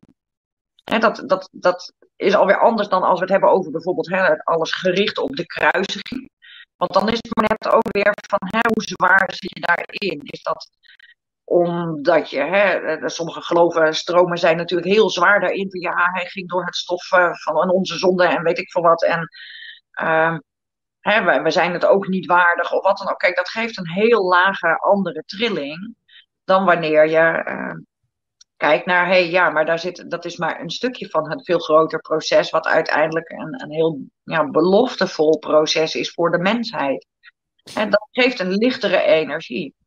Hoe, ja, het, was meer, nou het was meer dat ik dacht van de, de, dat christelijke, dat is een lage trilling. Uh, niet zozeer omdat het dan met hemelvaart of met, met de kruising te maken heeft, maar met, met überhaupt geloven. Dus dat je iets, dat je ideeën vastzet. Dat, Mhm. daar, daar zit, dat is toch de lage trilling daarin? Ja, dus heel veel, heel veel manipulatie en angst zit daar natuurlijk in. Uh, hè, tot op zekere hoogte, of, verdraaiingen, dus machtsmisbruik leeft daar aan van eeuwen natuurlijk. Um, ja, ik zou het niet. Ja, het is een stroming, het is een trilling. Ik zou het niet willen klassificeren als een lage trilling of een hoge trilling of zo. Maar uh, kijk, alles is trilling. En het, is, het kan jouw trilling zijn of het kan jouw trilling niet zijn. Hè? Je kan er wat mee hebben of niet. Uh, het kan zeker vastzetten. Hè? Zeker de zwaardere varianten uh, binnen de christelijke stroming uh, zijn natuurlijk uh, ja, heel erg ontmoedigend eigenlijk. Hè? En niet verheffend. Maar daar ben ik zo blij altijd met, met mijn oma als voorbeeld. Dat ik denk van ja, maar dit kan dit geloof dus ook doen. Want het heeft mijn kijk dus enorm veranderd op die religieuze stromingen. Waar ik van klein af aan een enorme weerstand op had. En ook dat had weer met oude levens te maken, hè, waarin de kerk van alles had aangedaan, zeg maar. Ja, waar dus nog trauma op zat bij mij, waardoor ik altijd de hak in het zand zette van nou, dat christelijke geloof. Nee, nee, dat is niet oké. Maar goed, gaandeweg ging ik gewoon door, door mijn leven heen daarin ook steeds meer zien. En gelukkig met dank aan, aan zo'n stralende verschijning als mijn oma. Die dus eigenlijk een heel andere kant liet zien. Van het is dus heel individueel. Eh, hoe je dat geloof benadert. En het hangt dus ook heel erg vanaf van ja, welke, welke ja, pijnpunten hangen er voor jou nog aan hoe je dat, uh, dat geloof ervaart. Hè, en het is ja, een stroming. Voor veel mensen is dat een opstap om uh, ja, toch bezig te zijn met iets wat hoger is. En ja, het jammere is dat de ingesleten weg natuurlijk is dat het altijd weer een, een, een beweging naar buiten is. Hè? God op de troon, zeg maar, bewijs van. En de verdraaiing zit er natuurlijk in dat niet meer herkend wordt dat dat een reflectie is van het goddelijke in ons. Dus ja, daar is iets over te zeggen. Maar weet je, het, het feit dat er miljoenen mensen dat geloof aanhangen en allemaal de ogen en, en dus de energie op één punt richten, uh, geeft dus wel een verhoging van trilling. Ja, want dat, dat, dat wil ik even op door die verhoging van trilling. Want uh, dat, dat, dat klinkt natuurlijk heel positief, maar uh, je hoort ook wel eens dat, dat als je bijvoorbeeld een groepsmeditatie zou doen, of, ofwel online of misschien wel gewoon ehm, fysiek gewoon samen bij elkaar, dat, dat daar ook manipulaties door kunnen lopen. Weet je, wat, wat, wat vind je daarvan?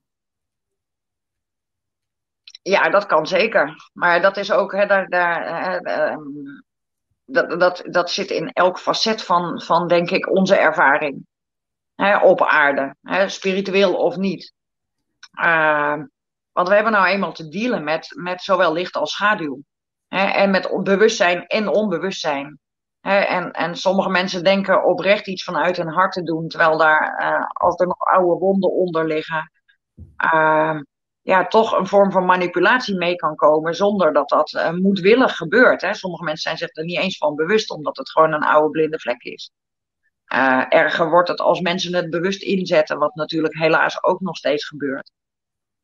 Um, dus ja, die kant zit er altijd in dus daarom ook dat vraagt altijd weer zo trouw te blijven aan je eigen gevoel. En zo ja, leren echt naar binnen gericht te worden en niet naar buiten gericht. Want dan ben je gewoon bereid om klakkeloos dingen aan te nemen wat een ander je vertelt. Terwijl als je echt in contact bent met, met jouw gevoel, ongeacht hoe ver je zo gezegd bent in je groei, jij bent gewoon wie je nu bent. En jouw bewustzijn is zo ver als dat het nu is. En dat kan morgen of volgende week totaal anders zijn en, en veel verder gegroeid. Dat is prima. Dan zie je weer wat anders. Dan ervaar je weer wat anders. Maar je kan alleen maar trouw zijn aan wie ben ik nu. En wat voelt voor mij op dit moment kloppend. En op het moment dat je in verbinding bent met jezelf. Uh, ja, ga je vanzelf al uitfilteren. Ja, dit is wat diegene zegt is voor mij. Of in die meditatie naar voren komt. Dit is voor mij, dat is niet voor mij. Ja, maar dat vraagt ook wel weer dat stukje de eigenwijze weg. Die kan je pas echt voelen uh, als je echt in verbinding bent met jezelf, maar ook met je gronding. En ik heb veel voorbeelden ook wel gezien van, uh, ja, weet je, als iemand maar iets gaat channelen of een, een, met een mooie boodschap of een mooie meditatie komt, dat iedereen in de halleluja-stemming schiet. Maar eigenlijk gaan bij mij dan altijd de alarmbellen al rinkelen, want dan denk ik, dan gaat iedereen lekker opgeheven. Maar niemand zit meer in zijn gronding, dus niemand kan meer checken van klopt dit wel? Hè? En heb je die informatie wel nodig en is het wel dienend aan je proces? En kun je er überhaupt iets mee? Is het weer zo'n lekker uh, ja, halleluja moment en donder je daarna weer in je dagelijks leven, waardoor die kloof weer zo groot is. Ja, ja dan is het, is het verspilde, uh, goed bedoelde verspilde tijd, zeg maar. Um, omdat het niet werkelijk dienend is aan, aan jouw eigen groei. Hè, en dat is een leuk tijdverdrijf daarin, maar dan denk ik, ja, dan blijft die, dan blijft die kloof niet overbrugd worden. Hè? Dan, uh, dan blijft, blijven dat twee losstaande dingen. Ja. Uh, Willemien, uh, tot slot, uh, je hebt, nog, hebt ook boeken geschreven, hè, volgens mij. Twee zelfs. drie zelfs. Ja. Drie zelfs, kijk. Heb je die bij de hand? Kun je nog eventjes laten zien? Heb ik. Even kijken. Nou, die eerste hebben jullie al even voor het beeld laten zien in het begin. Ah ja. De Tempel van het Zijn. Dat gaat uh, is een stukje autobiografie over een bepaalde stuk ervaringen, ook vanuit juist het Egyptische veld, bepaalde herinneringen, uh, die ik allemaal doorlopen heb en uh, nou ja, waar hier een stukje van beschreven is. En het is geen dun boekje, hè? Het is 500 nog wat bladzijden. Hij weegt oh. een kilo. Anderhalf uur heb je hem uit, hè Marlijn? Ja, dat vind ik knap. Even kijken, mijn, uh, mijn allereerste boek uh, is deze, Lichtwerk met kristallen. Die uh, is inmiddels aardig gedateerd, zeg maar. Die kwam in, ik heb hem in 2005, 2006 geschreven. 2007 is die voor het eerst uitgebracht. Um, ja, dat gaat echt vooral over het kristalwerk. Uh, er staan een aantal beschrijvingen van kristallen, maar het is meer allerlei suggesties van en, en, en om je bewustzijn te verruimen, om op het, zeker toen het tijd nieuwere manieren van werken met kristallen. Uh, om dat echt vanuit bewustzijn, vanuit energie, vanuit gelijkwaardigheid te leren doen. Ehm, dus anders dan alleen maar hè, de gezondheidssteentjes van vroeger. Van oh, je hebt last van dat kwaaltje, dan draag je dat steentje. Uh, is dit echt een, een ja, concrete, gerichter uh, boek. Wat voor mijn gevoel ook uh, bedoeld is om, om gewoon echt meer bewustzijn daarop te brengen. ik zou inmiddels al de boeken al opnieuw helemaal kunnen herschrijven na zoveel jaren. Maar ja, daar ontbreekt het nog even de tijd voor. Want ik heb inmiddels nog veel meer geleerd van de kristallen als leermeester ook in wat ze ons te vertellen hebben. Um, dan heb ik nog mijn boek, eh, mijn nieuwste boek, die is inmiddels ook al twee jaar oud, is Belichaamd Bewustzijn. Um, dat gaat dus echt over deze tijdprocessen, over um, nou ja, hoe, hoe kom je dichter bij jezelf? Hoe kan je daadwerkelijk je hoger bewustzijn verder openen, verder gronden? Zodat je het ook echt in je ja, dagelijks leven toe kan passen. En nou ja, welke manipulaties zitten daarachter? Dan gaat geloof ik iets mis met de camera. Kan dat kloppen? Want ik, bij mij blijft... Nee, niet hoor. Hij gaat gewoon door. Bij mij blijft hij hangen. Nou, is goed. Dan eh, vertrouw ik erop dat het doorgaat. Um, ja, dat, dat, dat gaat ook over dat stuk waar we het net even zo over hadden. Van uh, het verschil ook tussen bewustzijn en spiritualiteit. En uh, over ego-verdraaiingen, innerlijke kindhonden. Maar er komen ook, hè, gaat ook over Egypte, over Lemuria, Atlantis. Hè, alle ja, verdraaide ideeën daarover. Alle vallen uit bewustzijn, de manipulaties. Uh, van alles wat daarin uh, ja, van belang is, ook voor deze tijd eigenlijk. En uh, afgelopen jaar, denk ik, inmiddels heb ik ook nog, vind ik dan ook nog leuk als het dan toch mag nog een kaartenset van uh, Tempels van Licht uh, uitgebracht. Uh, het zijn allemaal foto's die ik vanuit afstemming, zeg maar, in de tempels heb gemaakt. In combinatie met zonlicht en de energie waar ik op dat moment mee aan het werk ben. Ehm, wat erg mooie foto's heeft opgeleverd, waar ik al jaren met veel plezier zelf geregeld naar terugkeek. En op een gegeven moment gewoon de inspiratie had, ja, je moet iets mee. Nou, dat is een kaartenset geworden van 120 kaarten maar liefst. Uh, nou, met een. Uh, even kijken, ik zal even een voorbeeldje. Nou, dit soort foto's bijvoorbeeld. En dan staat er een suggestie op waar de codering van de energie over gaat. Ah, oké. Daar kan je dus ook, uh, nou ja, ook mee uh, afstemmen, zeg maar. Hè? Je gewoon ook weer voelen van waarom komt deze kaart specifiek naar voren. En uh, als je daarop afstemt en voor openstelt, dan gaan die energiecoderingen die eigenlijk opgeslagen zijn in de foto van het moment, ja, die gaan naar je toestromen.